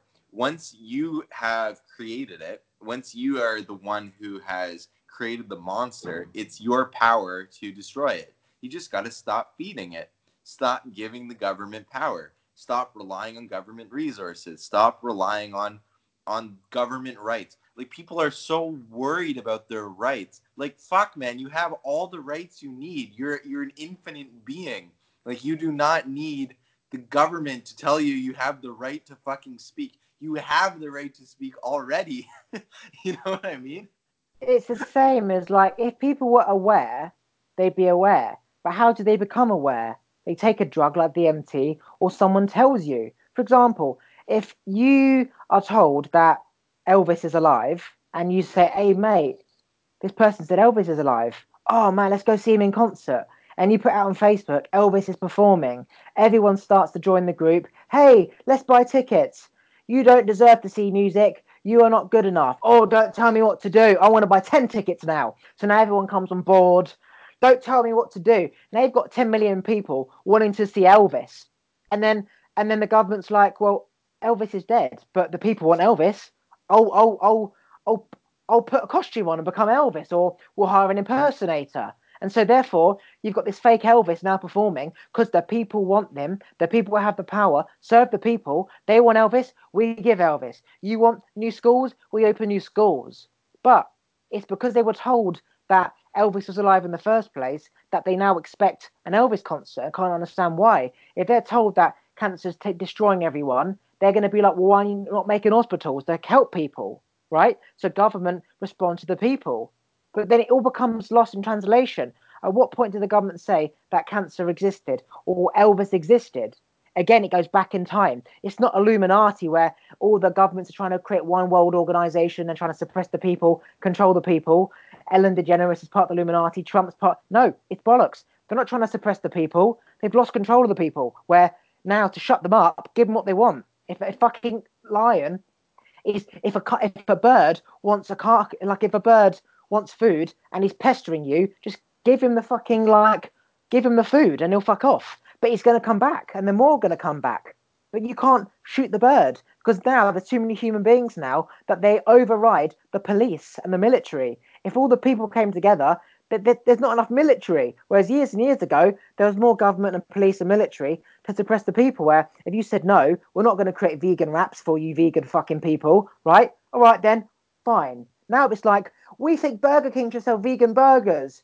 Oh, yeah, we're going to boycott you. Now there's so many of them, and Burger King relies so much on their profits that we're like, well, we can't stick to our burger formula. We're going to have to sell fucking vegan burgers because if we don't, we're going to run out of profits. There's too many people, okay, that you lose control. So now when they say vegan wraps, we want more hospitals for cancer patients. Give them that because if you don't, they revolt and they take down politics and they take down, they're all marching at the Supreme Court it's become to that point where there's too many humans that it's unmanageable, where you just have to give them what they want. Otherwise, they will end up walking into the Supreme Court and fucking killing everyone. Think about it. If everyone with a gun in America walked into the Supreme Court and then you got all the military, all the navy, all the government, all the fucking SEALs, they outrank them. They out fucking rank them. And it's because the people, there's too many people. So you can't just be like, look, this is it, tough like China, for example, because there's just too many people. Um, So yeah, it's not suppression. It's giving them what they want. But if they knew that what they wanted wasn't what they wanted, they wouldn't ask for it. You know what I mean? Does that make sense? It's not suppression. It's just you're serving the government's serving them by giving them what they want, but they don't realize that that's not what they wanted because at some point along the way they were told something and they believed it, and no one said it was wrong. They just continued believing it. It just came down generations. Like if you believe because your granddad's had heart disease, you're going to get it too. Well, genes are bollocks. Genes are created by thoughts and environment. There's no such thing as hereditary genes. So the heart disease bollocks, it's made up. So it's just becoming aware of where something came from. Where did it all begin? It's interesting that that you that you frame it like that. I think one of the one of the things that I like most about that is that you're challenging the norm. So when you're told something from your parents, you're told, yeah, like Jesus is the only way to God, or or maybe you're told from your school that the on, the only truth is the things that you can see and touch. You know, like there's all of these things that we're told that, like you're saying, when they play out and the, the mass starts to believe like, oh, cancer is a big deal, or or that Elvis is real, then you they, they create these unreasonable demands. And if we can challenge beliefs as they come in, if we can learn how to do that, I think that will save our society and our species. We need to learn how to to ask ourselves, even even not is something true, because that's that's that can be challenging, and you can get wrapped up in a in a spiral of like debates like oh is is it true that jesus existed and came back from the dead or not or is it true that that uh, Elvis is alive or not. Like there's you you can go down that road and that can be useful, but if you want a really quick answer, ask yourself, is it useful? Is it useful for me to believe that uh, that the government is controlling me, or is it useful for me to believe that I'm I have great impact on the government? And for me, I've thrown away all all ideas to as much as possible and i mean not fully but as much as possible about is are things true and false? And i focus entirely on do i do i get value from believing this? So i love to adopt any belief where i feel like i've gotten more power from this belief. I now have more influence in the world because I, i'm believing this and i can exercise more change in my reality. So that's why i like what you're saying because it makes a lot of sense to me this is the thing, right? if you're waiting for society to change itself, okay, you'd be waiting forever because yeah. it's just not how it works. It's like the Big Bang. All this energy comes together. Can you shut the door, please? All this energy comes together and it eventually gets more and more and more and it explodes. There's no like, oh, that energy will suddenly disperse and then there'll be, it won't be as much. It only gets worse. Governments will only start to meet every single man of the government veganism, transism, gayism, bisexualism, isms, fucking isms, isms, isms. I need rights. They were heard. Why can't I be heard? You respond to me, give me new cancer patient clinics. I want this for my bollocks. Like, you know, chop your cock off. I want to put a cock on. I want both. I want tits and a cock. Okay, let's make tits and a cock. If it's going to come a point where people have so many demands, those demands are met through man creating purely imaginative things like false arms, false legs, a third penis, third leg, whatever. That it's it, you're gonna what we're gonna have a civil war because eventually you're like, I want two heads. Why can't you give me two heads? You gave her two heads, and then you start fucking invading like Supreme Court, and then and then like people die and then they get shot, and then there's like civil wars where you start the trans community fights the three leg community, and then the gay community fights the vegan community, and then the Burger King community fights the McDonald's community. All these beliefs, all these tribes, all these ways of life come together. You're going to fight. Government are going to be like, well, we've not got enough army. How the fuck do we solve this? They're just going to fight, and they're going to kill themselves out, and then there'll be a population will be less. And like the war, you realize, shit, maybe fighting other countries and dropping a, a bomb in Japan wasn't smart because then America dropped a bomb on me and then my grandma died. Maybe it wasn't smart. Maybe we should just stick to our own beliefs, not interfere. You believe in God, fine. I'm not going to say anything different. Last time I said that, half my village fucking died, yeah? so we're going to be like, fuck. Okay, fine, fine, fine. We have to learn from our pain. We have to learn from our mistakes. We have to freeze our bollocks off in order to remember to bring a jacket next time. We are given jackets when we are cold. We're not getting used to being responsible for bringing a jacket. And then we're going to have a massive argument, a massive fight. Our houses are going to get blown up. Like, for example, when there's a wildfire in Australia, you lose everything. All of a sudden, all that shit isn't important. Okay, there's floods. Your family survived though. All of a sudden, that shit isn't important. I had a near death experience of a car crash. Nothing's important. You have to keep going down a path where you have a life life changing experience where you realize what's important. You'll have civil wars, and you realize actually, trans community, gay community, cancer community, the community, it's about my happiness and my family, but I can see. I don't care what's happening over there, what's happening over there, what's happening in the government. Couldn't give a fuck. Can't see it. Don't care. I'll turn the TV off. Who cares whether Trump has an orange face, whether he's doing it to make himself money? Give a shit. All I care about is me and my local farmer trading a sweet corn for a carrot, and I'm enjoying my sweet corn with my family. And then we will become small local tribes, run our own rules, and not care about government. We just won't give a shit about government. And then it will reverse that big bang, bang, small particles, small planets, small governments, small tribes, small cities. That's it. That, that's yeah. the only way. It only goes down. If we ha- if we evolve because of the Big Bang and we have all energy and energy does the same, you can see how people are creating all these groups and boycotting everything's like vegan rights and fucking gay rights and four leg rights. Everyone's feeling empowered. Eventually, they don't get their own way. Bang! Fight. Big Bang times two, but on the planet.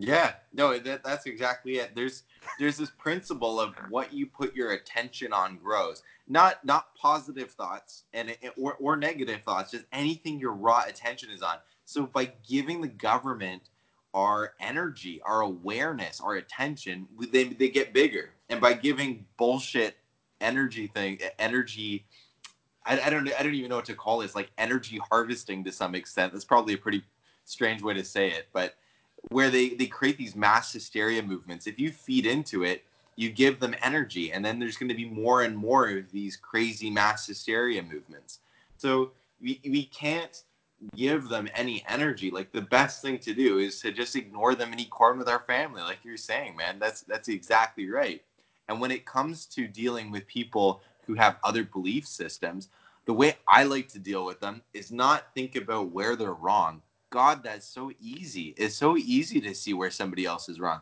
Let's think about what we can learn from somebody. Like, what are they doing better than us so that I can take one of their beliefs, add it to my own, and now suddenly I'm like more empowered and I, I can take on an Islamic belief and, and a, Christian belief and a UFO belief and a conspiracy belief and a mainstream belief, whatever, you know, like build your own brain, man. exactly. Knowledge is power, and I'm only as smart as I am because I listen more than I speak. I speak when I when I speak, but I've learned because I've listened to hours and hours and hours and hours and hours and hours of people teaching on YouTube and just people I've met. I've listened and I've taken everyone's knowledge to create a massive book of knowledge. So yeah, you can always find things that you disagree on. There's just as much stuff that you agree on. So I'm going to learn from you and your experiences to add to my book of knowledge and then and then and I become smarter and more empowered. So people need to listen to people and see what things they can not that they can agree on, but just what they can learn. If you don't know it, listen and learn. Ask questions. People always want to speak and teach their way, and if you can listen, they'll they'll want to keep speaking, and you become smart, and you very easily out out outsmart the people around you just by listening. If everyone around you is not listening and speaking about the bollocks that everyone knows already, like I'm listening. I'm speaking to you. I know all the stuff that you know, and you know all the stuff that I know. There's not much to really learn. But someone else listening to this, they will learn so much. And what we're speaking about is on a, such a high level of consciousness anyway that just knowing the double slit, aside from the power of the mind and the pain thing, they're three things that most people don't know anyway. But then you think about all of that, the power of water, the power of thoughts and spirits, and we're on a fucking other dimension. And um, yeah, like you only learn by listening and questioning. Yeah. Oh man, one of the one of the things that I love most is to is to listen. There there was this one point I was doing I was doing mushrooms with a friend and at the end of the trip, I guess while while my brain was really suggestible, she said, "Listen to people's stories. Listen to people's stories." And I was like, what? And at this time, I was a fucking asshole. To be honest, I was an asshole. But it's it's been like Oh, playing in the back of my mind for years now because of how deep it went yeah. and I've become like a way more intelligent person because of it. So when when we listen to each other and we listen to people who are, you know, ahead of us in some area, and, and you know everybody's ahead of you in some area, then you you, you can you can easily grow quickly without without too much pain. You don't have to go through all the pain that that person went through to learn all the cool shit that they know. You can take without that pain. Absolutely. Like you have, you can listen to Professor on YouTube for an hour teaching about quantum physics, and I've watched hours and hours and hours and hours of different videos and teachers of quantum physics, just so I really understand it. Each teacher teaches different, and I learn something different from that person until I understand it. So just by going to someone like me who can put it all in a sentence for you, you can learn it without having to listen to fucking hours of quantum physics. So everyone can teach something that you don't know, and they've done the work for you. Um, which is one of the reasons why we're becoming so lazy and dependent on people because everything's already done. Um, and it, there's pros and cons. Like our brain just weakens because we're not working stuff out ourselves. At the same time, with the knowledge you have, you can benefit your life. And it all comes down to how does my knowledge increase my survival in the modern era, as opposed to maybe I should be stimulating my brain more because you can always do a crossword or word search or do a Rubik's cube to stimulate your brain so it doesn't die. So you can listen to knowledge without working it out, but your brain is still using its own power, like doing a, a crossword. So Yeah. again, it's circumstantial. Um, like if you if you take from something, replace it. Like if you take down a tree, plant five new trees. No, that that's good. That's very good. Yeah, yeah, no, I, exactly what you're saying. When one of one of the things that's really interesting that I do when I when I talk to people I don't know is like anybody, man. Sometimes I'll go I'll go places and my mind will be like, oh, this is such a mainstream party. Everybody here is just so normal. Like, what are they gonna be able to teach me? But I'll recognize that that's not a useful thought because then I won't learn anything and I'll have a shit ass attitude. So, so I'm like, nah what can I what can I learn from people today? So the way I, I find the best parts of every conversation quickly is I ask people what they're excited about, what they're passionate about. And sometimes I'll even be so blunt as to say, yo, tell me your three favorite things in life. What are the three things that make you most excited to live? And then then I'll have three damn options of conversations that I can talk to with these people. They might they might say like uh TV, uh fashion and golf and then i'll be like okay well i didn't really want to talk about tv but sure let's what do you find interesting about fashion and golf like let's let's see and then i'll learn something i'll learn maybe how to dress better or how how to do sports better in general so there's always something that i can learn from every single mm. person that i'm talking to Yeah, it's like you look at people who are dumb and you know you're not going to connect with them. They're just fucking retards, right? But you can still learn something from them, like like something crazy, like just how how you could be so dumb and yet so funny. Like you've learned something that you could be funny, that you could be funny, thick as shit. But no, you could be thick as shit and dumb, but you're really funny, and that person makes you laugh. The fact he's so stupid, but yet so funny. So now you want to be around him because he's funny. So he's not someone you can learn from. He's someone that just makes you feel good. So you you would have like ruled him out because you know he's a retard, but actually you quite like him, and he becomes your friend, your dumb friend that you invite to the pub because he's so dumb that everyone just everyone, everyone laughs how stupid he is. Like he comes out with the shoes are on the wrong feet, fucking cracks up for ages, and you don't even tell him because it's Yeah. funny. Like some guy who's got like a bogey on his nose. Sometimes it's funny just not to tell your friend he's got a bogey there or some food in his teeth. It, it's just my amusement is your fucking pain, you know? Like it's Yeah.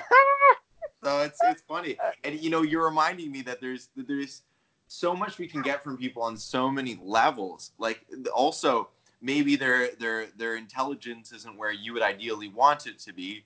Uh, and, and then god maybe there's places i go where people are way more intelligent than me and i'm the dumb one but you know like maybe somebody's not there in on the on the level that you want them to be at or maybe they're not on the topics that you want to talk about but you can also just take from their vi- their vibration. You can share that maybe the good vibes that they have, even if they they don't even speak the language very well. You could just their smile lights you up, you know, or or mm-hmm. maybe their pain and they share their pain and you get in touch with your emotions and you can feel something and process something in yourself that's related to whatever they're processing.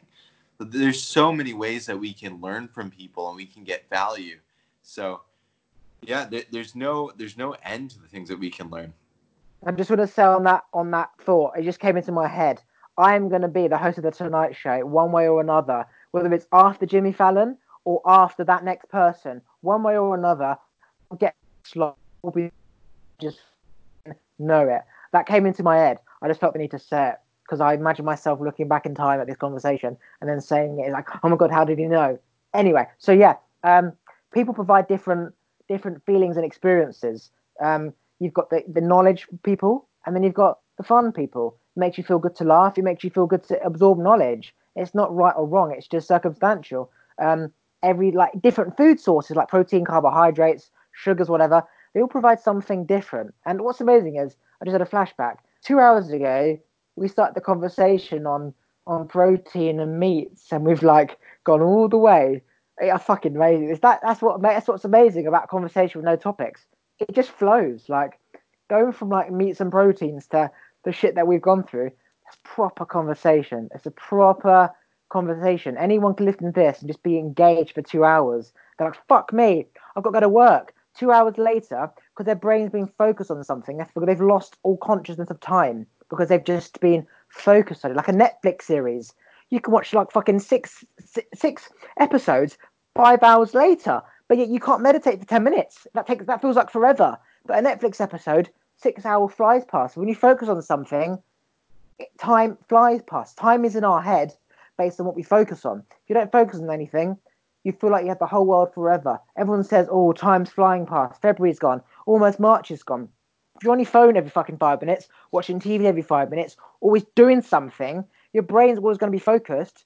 And therefore, its time's going to disappear and it's going to be Friday. If you went for walks and meditated and picked berries and whatever the fuck, time would fly past. You'd be like, God, it's only 10 o'clock in the morning. Been up since five. It's only 10 o'clock. What am I going to do for fucking nine hours? Time will fly by. Yeah. You know what I mean? Time, there's no such thing as time. It's just, I've realized that if you focus on something, time flies by. And if you focus on nothing, as I said, meditating for 10 minutes feels like forever. It's like fuck yeah. me. I've got another five minutes left. Jesus Christ. yeah, yeah, no. I mean, time time doesn't exist. The only thing that that that we do to, to create the illusion of time is we create all of these ways to measure it, but they're all man-made. You know what I mean? Like, there's no. It's it's not necessarily natural. If you like, there are cycles in nature. The sun comes up every day, but if you weren't focused on trying to compartmentalize exactly how long that takes with the idea of time and with these little like whiskers on on watches and stuff that like you measure. Like it, it would just pass. There would just be these cycles that would happen and you could get totally absorbed in berries for an hour or for five minutes and you wouldn't know the difference. So just the time can slip by especially as you as you focus on something. And so I one of the things that I learned when I did roofing back in the day is that when I focused on how much time had passed, god time went by slow.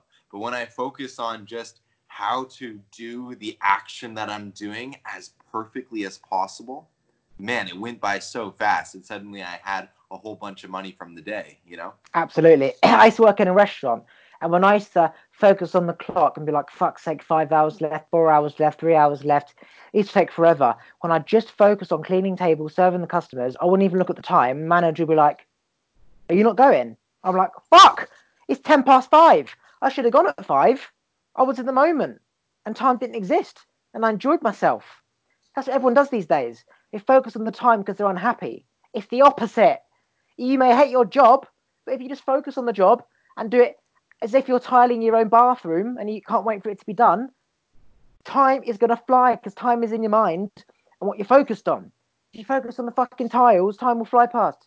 If you focus on the time, it won't fly past. You know what I mean? Because you keep checking the damn time. Yeah. Everything's reversed. You know, for example, you close your eyes, okay, and, and you're looking at the sun, you close your eyes, there's this little water particle molecule that's like in your eyelids. And when you focus on it, it, it keeps moving to the right. And if you focus on it, it keeps moving to the left. But if you just focus your eye, you can see that it's there. But when you try and focus on it, it moves. You know what I mean? Yeah, yep, yep. Yeah. Same as quantum physics when I said about how I put the foil on a toothpick, toothpick in the orange, and I used my mind to move it. When I just looked at it and knew the outcome would be it would flow, it flowed. When I was aware that it was uh, moving, it stopped. When I was aware the Mac was going to come on, it didn't come on. When I was aware, when I wanted that girl to speak to me, she didn't. But when I didn't look at her, she did. When you look at that thing, it moves. There's something in the back of the eye where what's left is right. So, for example, you know when you've got like a go kart and you turn it left, the wheel moves, but it actually moves right. So when you move that left, when you when you pull that steering wheel left, it moves the wheel right. Does that make sense? Yeah, just it's something. To, it's something to do with the opposite. So when you think about something, like when you think about observe, it's like lucid dreaming, for example. When you become aware you're dreaming, you wake up. When you suddenly don't become aware you're dreaming, but know you are dreaming, and just go with the flow and fly and go to space, you don't wake up. But when you become aware you're dreaming, you wake up. It's the same thing. It's almost like when you become aware of something, when you observe reality, reality changes. When you observe a particle, it knows you're observing it. And it's this awareness of when you become aware, what you are what you were aware of doesn't exist because you were already in that awareness. And it's like the the eye, the eye gland, how you see in connected to the lens, which goes into the brain, which is the opposite. So when you focus on it, it goes the opposite direction. It's really amazing, man. No one knows we have that. to think about is it going the opposite direction or are we programmed wrong? Yeah, right? like yeah, yeah, yeah, yeah, yeah. Like if if we kept if we kept turning the wheel one way and it's going the other way, then we just have to entirely reframe ourselves so that we stop thinking that left means left. Now left means right, and now we can create one word that means left means right instead of it being a paradox in our minds. We could just create a word that describes the way it actually is. You know, a car, for example, when you turn it that way, you go left. When Yeah. you turn it right, you go left. If what you're saying about how the universe works in a certain way, but we're doing it wrong, what if, for example, we should have always programmed cars to go right when we turn the le- steering wheel left and go left when we turn the steering wheel right? If that's how the brain works, how quantum physics works, what if we did it all wrong because we did it based on what we are seeing in front of us? Whereas if the thought comes from our brain in the first place, it's the opposite. It's like on my phone camera, the front lens, my nose piercing is to the left. But when I use the other camera, my nose piercing is to the right. When I look in the mirror, my nose piercing is to the left, but my parents see my piercing to the right. So what we've created is kind of a reflection of ourselves, thinking that we are like this, actually with the opposite. We've almost created it based on how we see it. Whereas if it's come from our brain, it needs to flip and then go out because that is the reality of life because we saw it in our head in the first place. So it needs to be created from our brain as opposed to how our eyes see it, which is the reversal of how our brain interprets it. Does that make sense? Yeah, yeah, no. You're it- damn it's a- right about how maybe we're doing it all wrong. If Yeah. everything is the opposite, like the news and everything, and how everything is the opposite, maybe, maybe it's not that we're doing it wrong. Maybe it's because everything is created in the mind in the first place, and no one understands the mind. That we're creating it after we've seen it. Like we see it in the mind, we create it physically because that's how we see it. But it's a reversal of the mind. Like the mind sees it like going in, but when it goes out, it flips because you see it in the back of the lens as opposed to out the lens going in, which means it's reversed. Does that make sense? Like it's a reversal. It's yeah. I mean, fuck me, I've not thought of it like that either. But we're creating things from how we see it from within, but it's created in our brain, which is flipped based on how our eyes see it. We see it from our eyes going in, and we create it from our eyes going out, which means everything in life is the opposite. Which means cars should be created where we turn it left and it goes right, and not left. Wow, I've not thought about. It. I've fucking just Oh worked my something god! out myself. well, it- going back to what we said about about the media always being backwards and the mainstream always being backwards, I think it's just ignorance. It's just like they haven't spent the time to dive into how everything actually is backwards from how it appears. And I think that that's probably because most people don't have the time like you and I do, Oliver, where we can, we can dig into the mysteries of the universe on YouTube and in all these ancient books and teachings and practices. Yeah. Most people have work the next day. They can't stay up and watch YouTube videos. And they, they work for them. They, they work for a company where they're occupied during the day and they're too tired to listen to another fucking person talk. But their boss whine at them all day. I work for myself. I've got the time in the world. So yeah, most Yeah. people haven't got the time to think about fucking particles and bollocks. Like they've got fucking bills to pay. Like just get their shit done. Drive that truck. Yeah, yeah, and it, it's so freeing, and that, that's you know that's where I think gratitude comes in. Is you know in in a slightly different life situation, I wouldn't have the the awareness that I have now. So that's where I, I thank myself and I thank the universe, and ultimately it's the same thing. And whatever, I thank my entire reality that this is my reality, that this is what I'm experiencing, because it's so special to have this type of awareness and to be able to see how everything is backwards. No, literally, after this conversation, you made me become aware that it's backwards because we create it from what we see in our heads. But our lens is like, our lens is the central point. The reality is left, right. In our head, you see the eye left, right. But when it comes out, it's the opposite, which is why everything's back to front, everything's wrong. When you want it, you can't get it. Yeah, that's amazing. That means you can create it the opposite, knowing knowing that. Like you can create a car the opposite, and your brain will adapt. Like I've driven a back to front car uh, for fun. That was it. I went off roading. Yeah, do you know what off roading is? yeah, Off roading, um, when you drive a, a Land Rover through mud and stuff. yeah, And one of the guys had a car, and he changed the steering wheel where left was right and right was left. And I remember driving it. I was really good at it. It didn't make any difference. My brain adapted to it, which means your brain will adapt to anything. And if you created a car like that in the first place, you wouldn't know the difference. And actually, if you went left, that would feel weird and that it was wrong. But it's not wrong. It's just not what you're used to. Like when you brush your hand, you get Yeah. used to it. Have a wank with your left hand, you get used to it. there's, there's video games like video games i played a lot of video games back in the day and that was one of the things that really trained my mind to be very quick actually believe it or not it, like like there there are some points in some games where like something happens and suddenly your controls are reversed and yeah I, I adapted instantly like like i got so good it's like okay yeah and then and then it flips back to normal and you're like okay that controls are back to normal you know like some racing game. I, I don't know if it was Mario Kart or whatever. There's all sorts of things where, or, or even the concept of different characters. Suddenly your A button does something entirely different with another character. And the speed at which people adapt in games is super fast. So we all know our brains can adapt to other realities or other paradigms really, really quickly if we give it half a chance. I need to go to the toilet. I'll be one minute, okay? Yeah, no worries, man.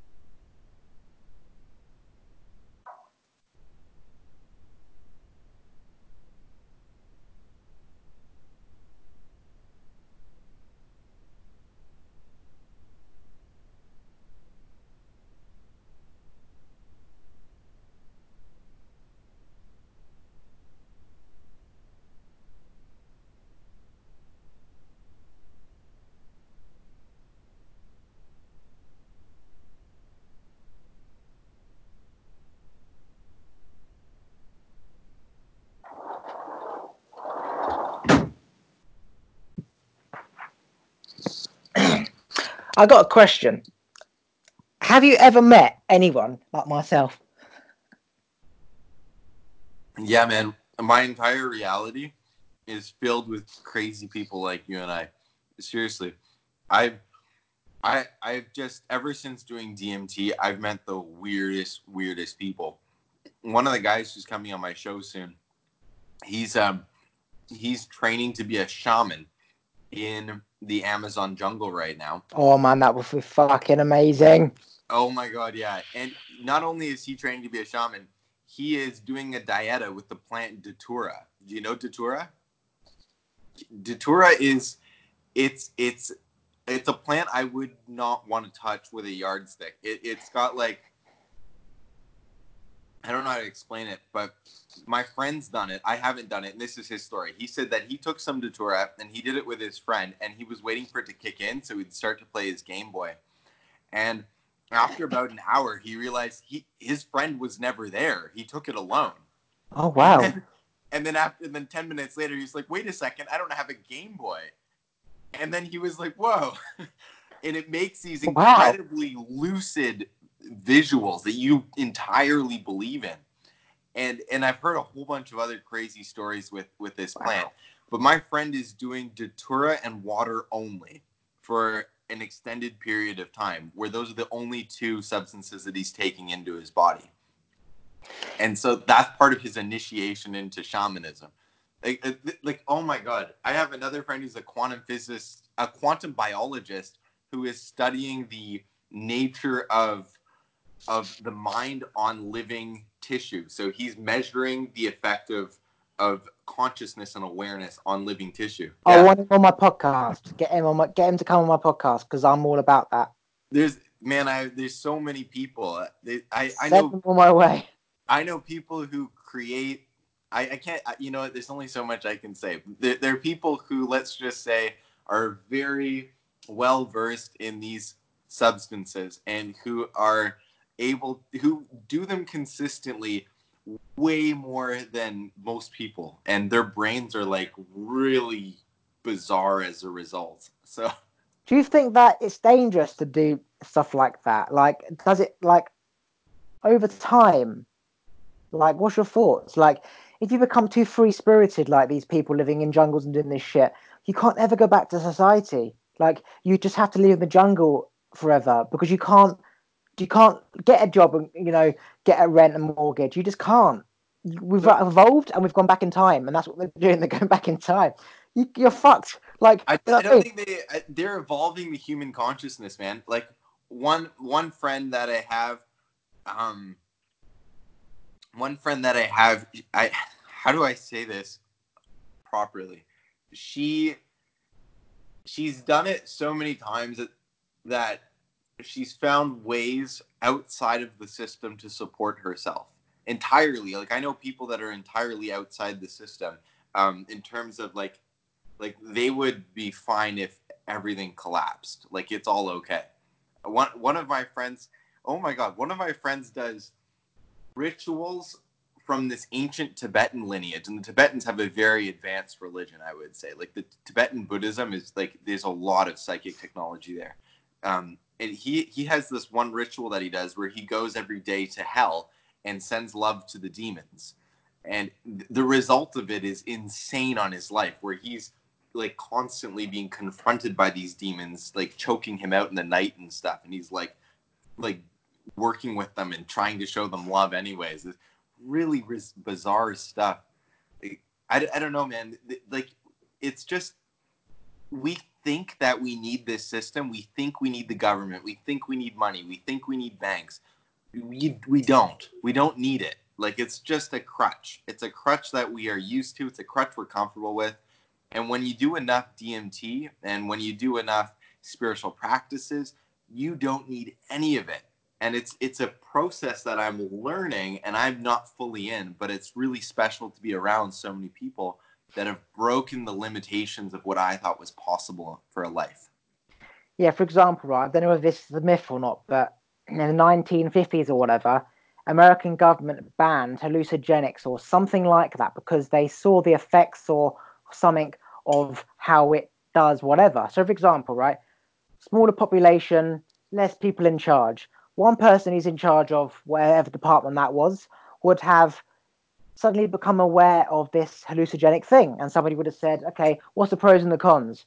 Well, not really many cons, but the pros are you become aware, and and you know you, you don't need people anymore. And so that one guy, Dick Cheney's fucking cousin or whatever, many years ago, one guy in the position of power blocked it. Okay, and he he, he dies, and then life moves on, and so that about hallucinogenic stuff can make people aware. So stuff like that. It's not governments trying to suppress us. It's just through actions over time, people are becoming more suppressed.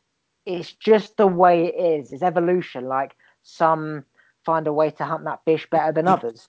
And um, yeah, the DMT is the same thing as like a mushroom thing. If people were taking all these hallucinogenics back in the day, everyone would be aware that they wouldn't need government, and therefore there'll be no um, there'd be no nothing really would exist. There'd be no governments, no capitalism, no big corporations because nobody worked for anyone, and therefore there'd be no people with money because it'd be all equal. Nobody would run the businesses, so there'd be no jobs, and then I mean it would be so different. But all because of that situation, which could have easily been a different way. Do you know what I mean about that situation? Yeah, well, it, it's illegal because it, it expands our consciousness too much. And when you expand, you know that you know who's running it. You know that you don't need to to sit and hang out in their stupid system. it's like when we're when we're younger, our parents say, "Oh, that's against the law. You can't do that." Oh, okay then. So you don't even question what the law is. You just be like, "Oh, okay, it's against the law." My mummy said you can't do that. That's against the law. Okay, well, what is the law? You know. So then, so you, you just become part of that system, and the more you learn that, the more you separate yourself from the pineal gland of awareness of what is the law, what is the police, you know? So you yeah. take this thing, takes you back to that basis of um, what is any of this? And the drug takes you back immediately if you've not got somebody to teach you how to get there. It's like it's like wiping your computer in overnight as opposed to deleting every file step by step. The drug just like does a, a wipe in half an hour. Um, yeah. You know? Yeah. And there's there's so many different plants too, but the plants you could say are more connected to Mother Earth and are more connected to the the planet's consciousness as a whole. And so when you take these sacred substances that humans have been taking forever, really, and, until very recently, actually, um, when you take these sacred substances, you connect yourself with the global intelligence, with the planet's intelligence, and you just become like a god. You become like way more aware. You have way more power. So, I there's so many you can take. You could take ayahuasca, which has DMT in it. You could take ibogaine if you want like a three day trip, which is really intense. That's an African one. Um, you could take datura if you're really really brave. I wouldn't take that one, but you know it, it works for some people. And there's so many different plants you can take that will help open up your consciousness. mushrooms, obviously, I, I, I can't forget our sacred mushrooms.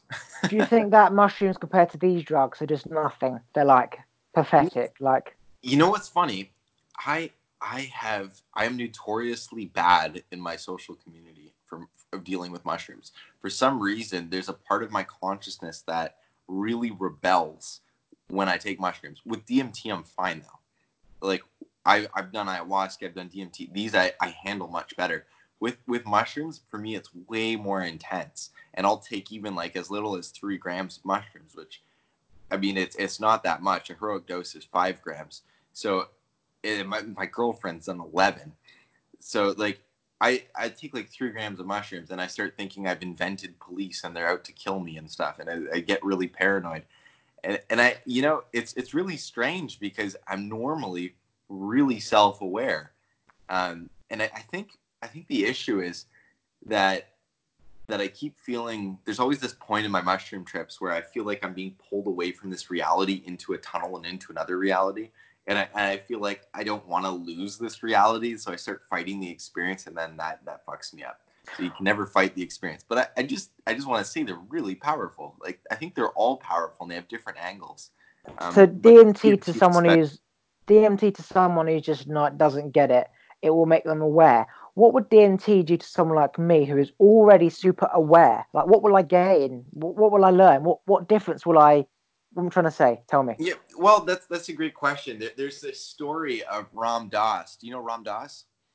Ram Dass, if you don't know him, he is an incredible, incredible man. He grew up as a psychologist in I think Harvard, and then went and did a bunch of spiritual practices and then he's just able to articulate the spiritual truth so beautifully especially in his book be here now which is like a spiritual picture book. He anyways this guy took a handful of acid and gave it to his mentor.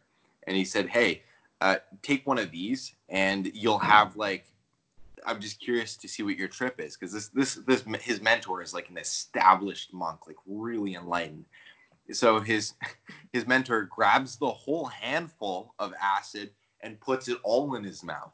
And then after just like meditating like a stone for like, like three hours he processes it all.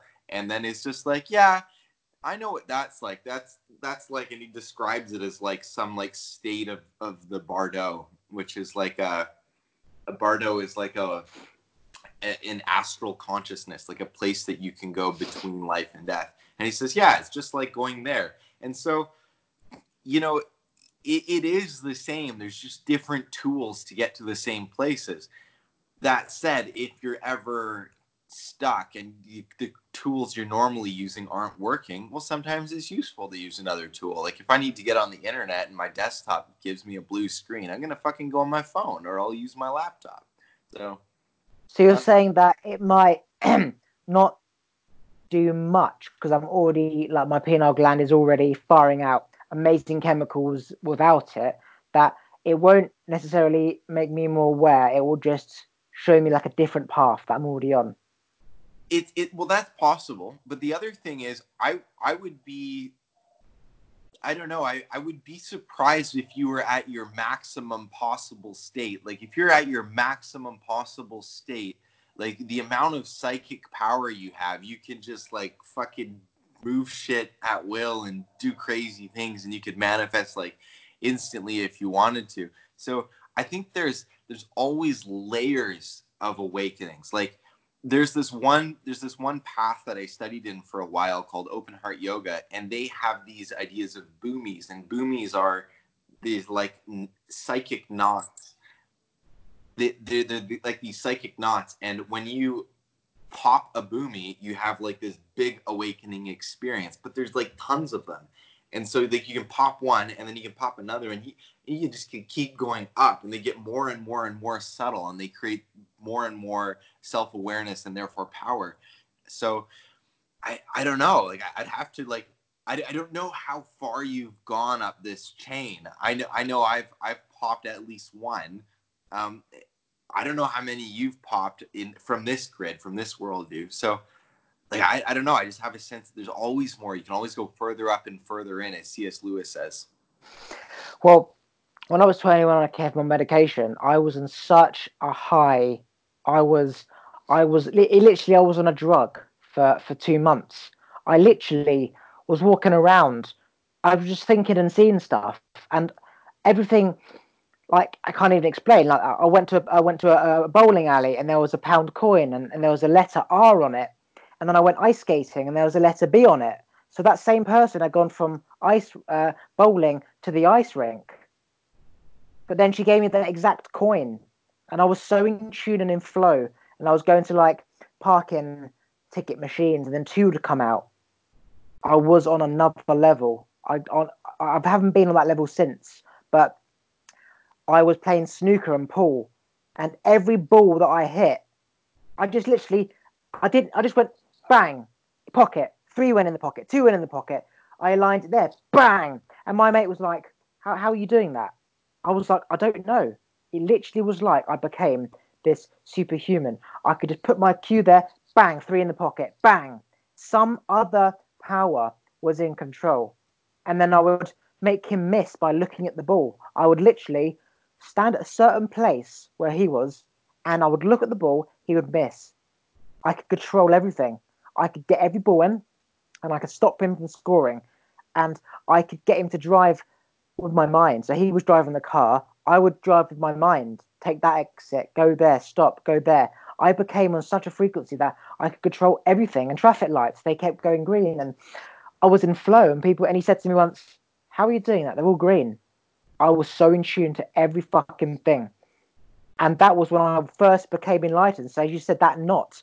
I'm not on that knot now, but I'm getting there. For example, I'm thinking of people, I'm seeing them three days later. Thinking of people, seeing them two days later. Thinking of people, seeing them a day. I'm at the point where I'm thinking of people. I go leave my house now, I go to Tesco's, a supermarket, I see them. But when I start to think of somebody and I leave straight away and I see them, that I am increasing my psychic ability, increasing the frequency where I could emit on a high frequency like a dolphin making a noise that only a dog can hear. I will become that level again where I can hear and see things that people around simply can't. Like I think of a cup of tea, mum brings me a tea. I think of I want Thai curry on the weekend. She makes Thai curry. I'm at the point where I'm thinking of stuff, putting the shopping list. I want dark chocolate. She brings dark chocolate. I'm thinking of trainers. She brings me, buys me trainers. I want that frequency now that I can think, and it becomes someone else's thought and comes to me, and it's like I'm a god. I could just think once and let it go. See it, let it go. Mum brings me coffee, brings me tea. We go shopping. It's incredible when this stuff happens because I remember when it used to happen when I was just becoming aware of this stuff, where I'm looking at a house and then mum's like, hey, we're thinking of moving house. How about this house? And I'm like, oh my fucking God, that's the fucking house I was looking at. That's my friend's house. Like, how? And then you start to understand stuff and then you sort of just let it go and you sort of become God and you just like, you let it just flow through you. It's like a trip. Like anything you think of is going to happen. I mean, I was on another level, man, and I hope I get back to there. I know I'm getting back to that level now. Gotta visualize yeah. it, man. Yeah, literally. No, I'm working towards the same thing. I want to, I want to retell that story though from another angle, just, just because it's hilarious. So, when when you're describing it, you're seeing, I would say, the yang side of it. But let's look at it from the yin side.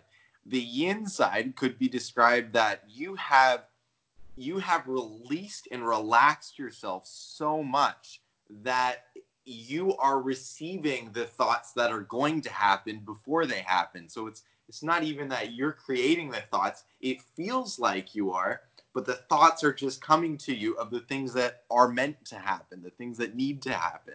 So yeah, no, and I totally relate to that because I've I've had that same type of experience. Um, th- there was one point where there's one point where I, I, was younger and I was driving like a like a fucking idiot, and I was in a I was in a manual car and I I went around a turn that said to go 30 kilometers an hour, but I was going 80 kilometers an hour, and I, you know, I the car started drifting. I was like, oh, well, I didn't actually think anything. My sister beside me was like, oh shit, and instinctively I just downshifted it and like turned perfectly and did a full like Tokyo drift, like three second drift between two metal rungs and just like perfectly drifted the car. Oh, it's like a Honda Civic. Like it's not a not a, not a nice car. And then I downshifted out again and just like rocketed directly straight out onto the highway. And it, yeah, there, I, I also get these moments of of like supernatural ability that come to me, and they come more and more frequently. Um, where yeah, like I'll think of a friend and they'll come, or I'll see something happen and it'll happen, or I'll see like patterns across my day just start to unfold and be like, whoa, that's really strange. So yeah, it's it's super interesting, but it's hard to know whether it's us that's that are creating them or us that are allowing them to flow, and maybe it's a bit of both and neither. So yeah, that's how, for example, David Blaine does his magic. You put a thought in someone's head, and you can also tune into their thoughts. So it's both. I did an experiment. I wanted to see if I could know is my thought based on my my surroundings or my touch, my my sense, my taste, or whatever, or is it somebody else? So I started to write down every time I thought of a friend, okay, and I would message them and I would say, "Did you just think of me?" And sometimes they would say yes, sometimes they would say no. Sometimes I would call them as soon as I think about them, and they'd say, I was about to call you. And I'd write down when I respond to that person, it means they thought of me.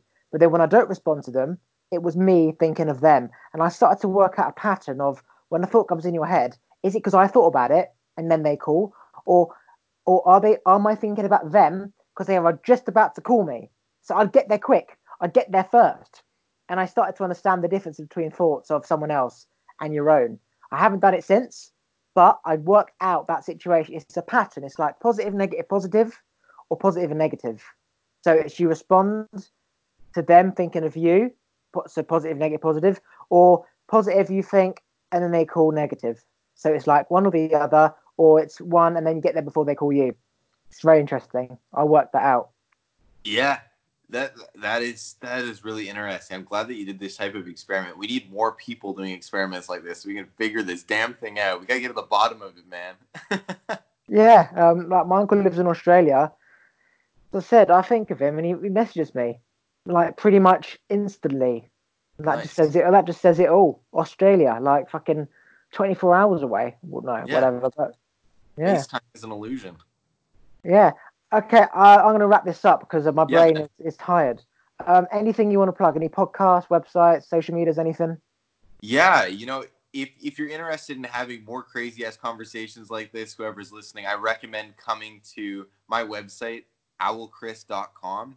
And I have a podcast called Behind the Grid where I dive deep and I find out the the operating structure of people's minds, especially really interesting people's minds. So I'm looking forward to to having you check that out, and I'm going to be getting some of that on Oliver's show as well, hopefully, and get Oliver on my show at some point. It's it's it's going to be some epic epic conversations where we can keep the vibration high and reprogram our collective consciousness together. Okay, cool. Uh, I'm going to press stop and I'll say goodbye afterwards, right?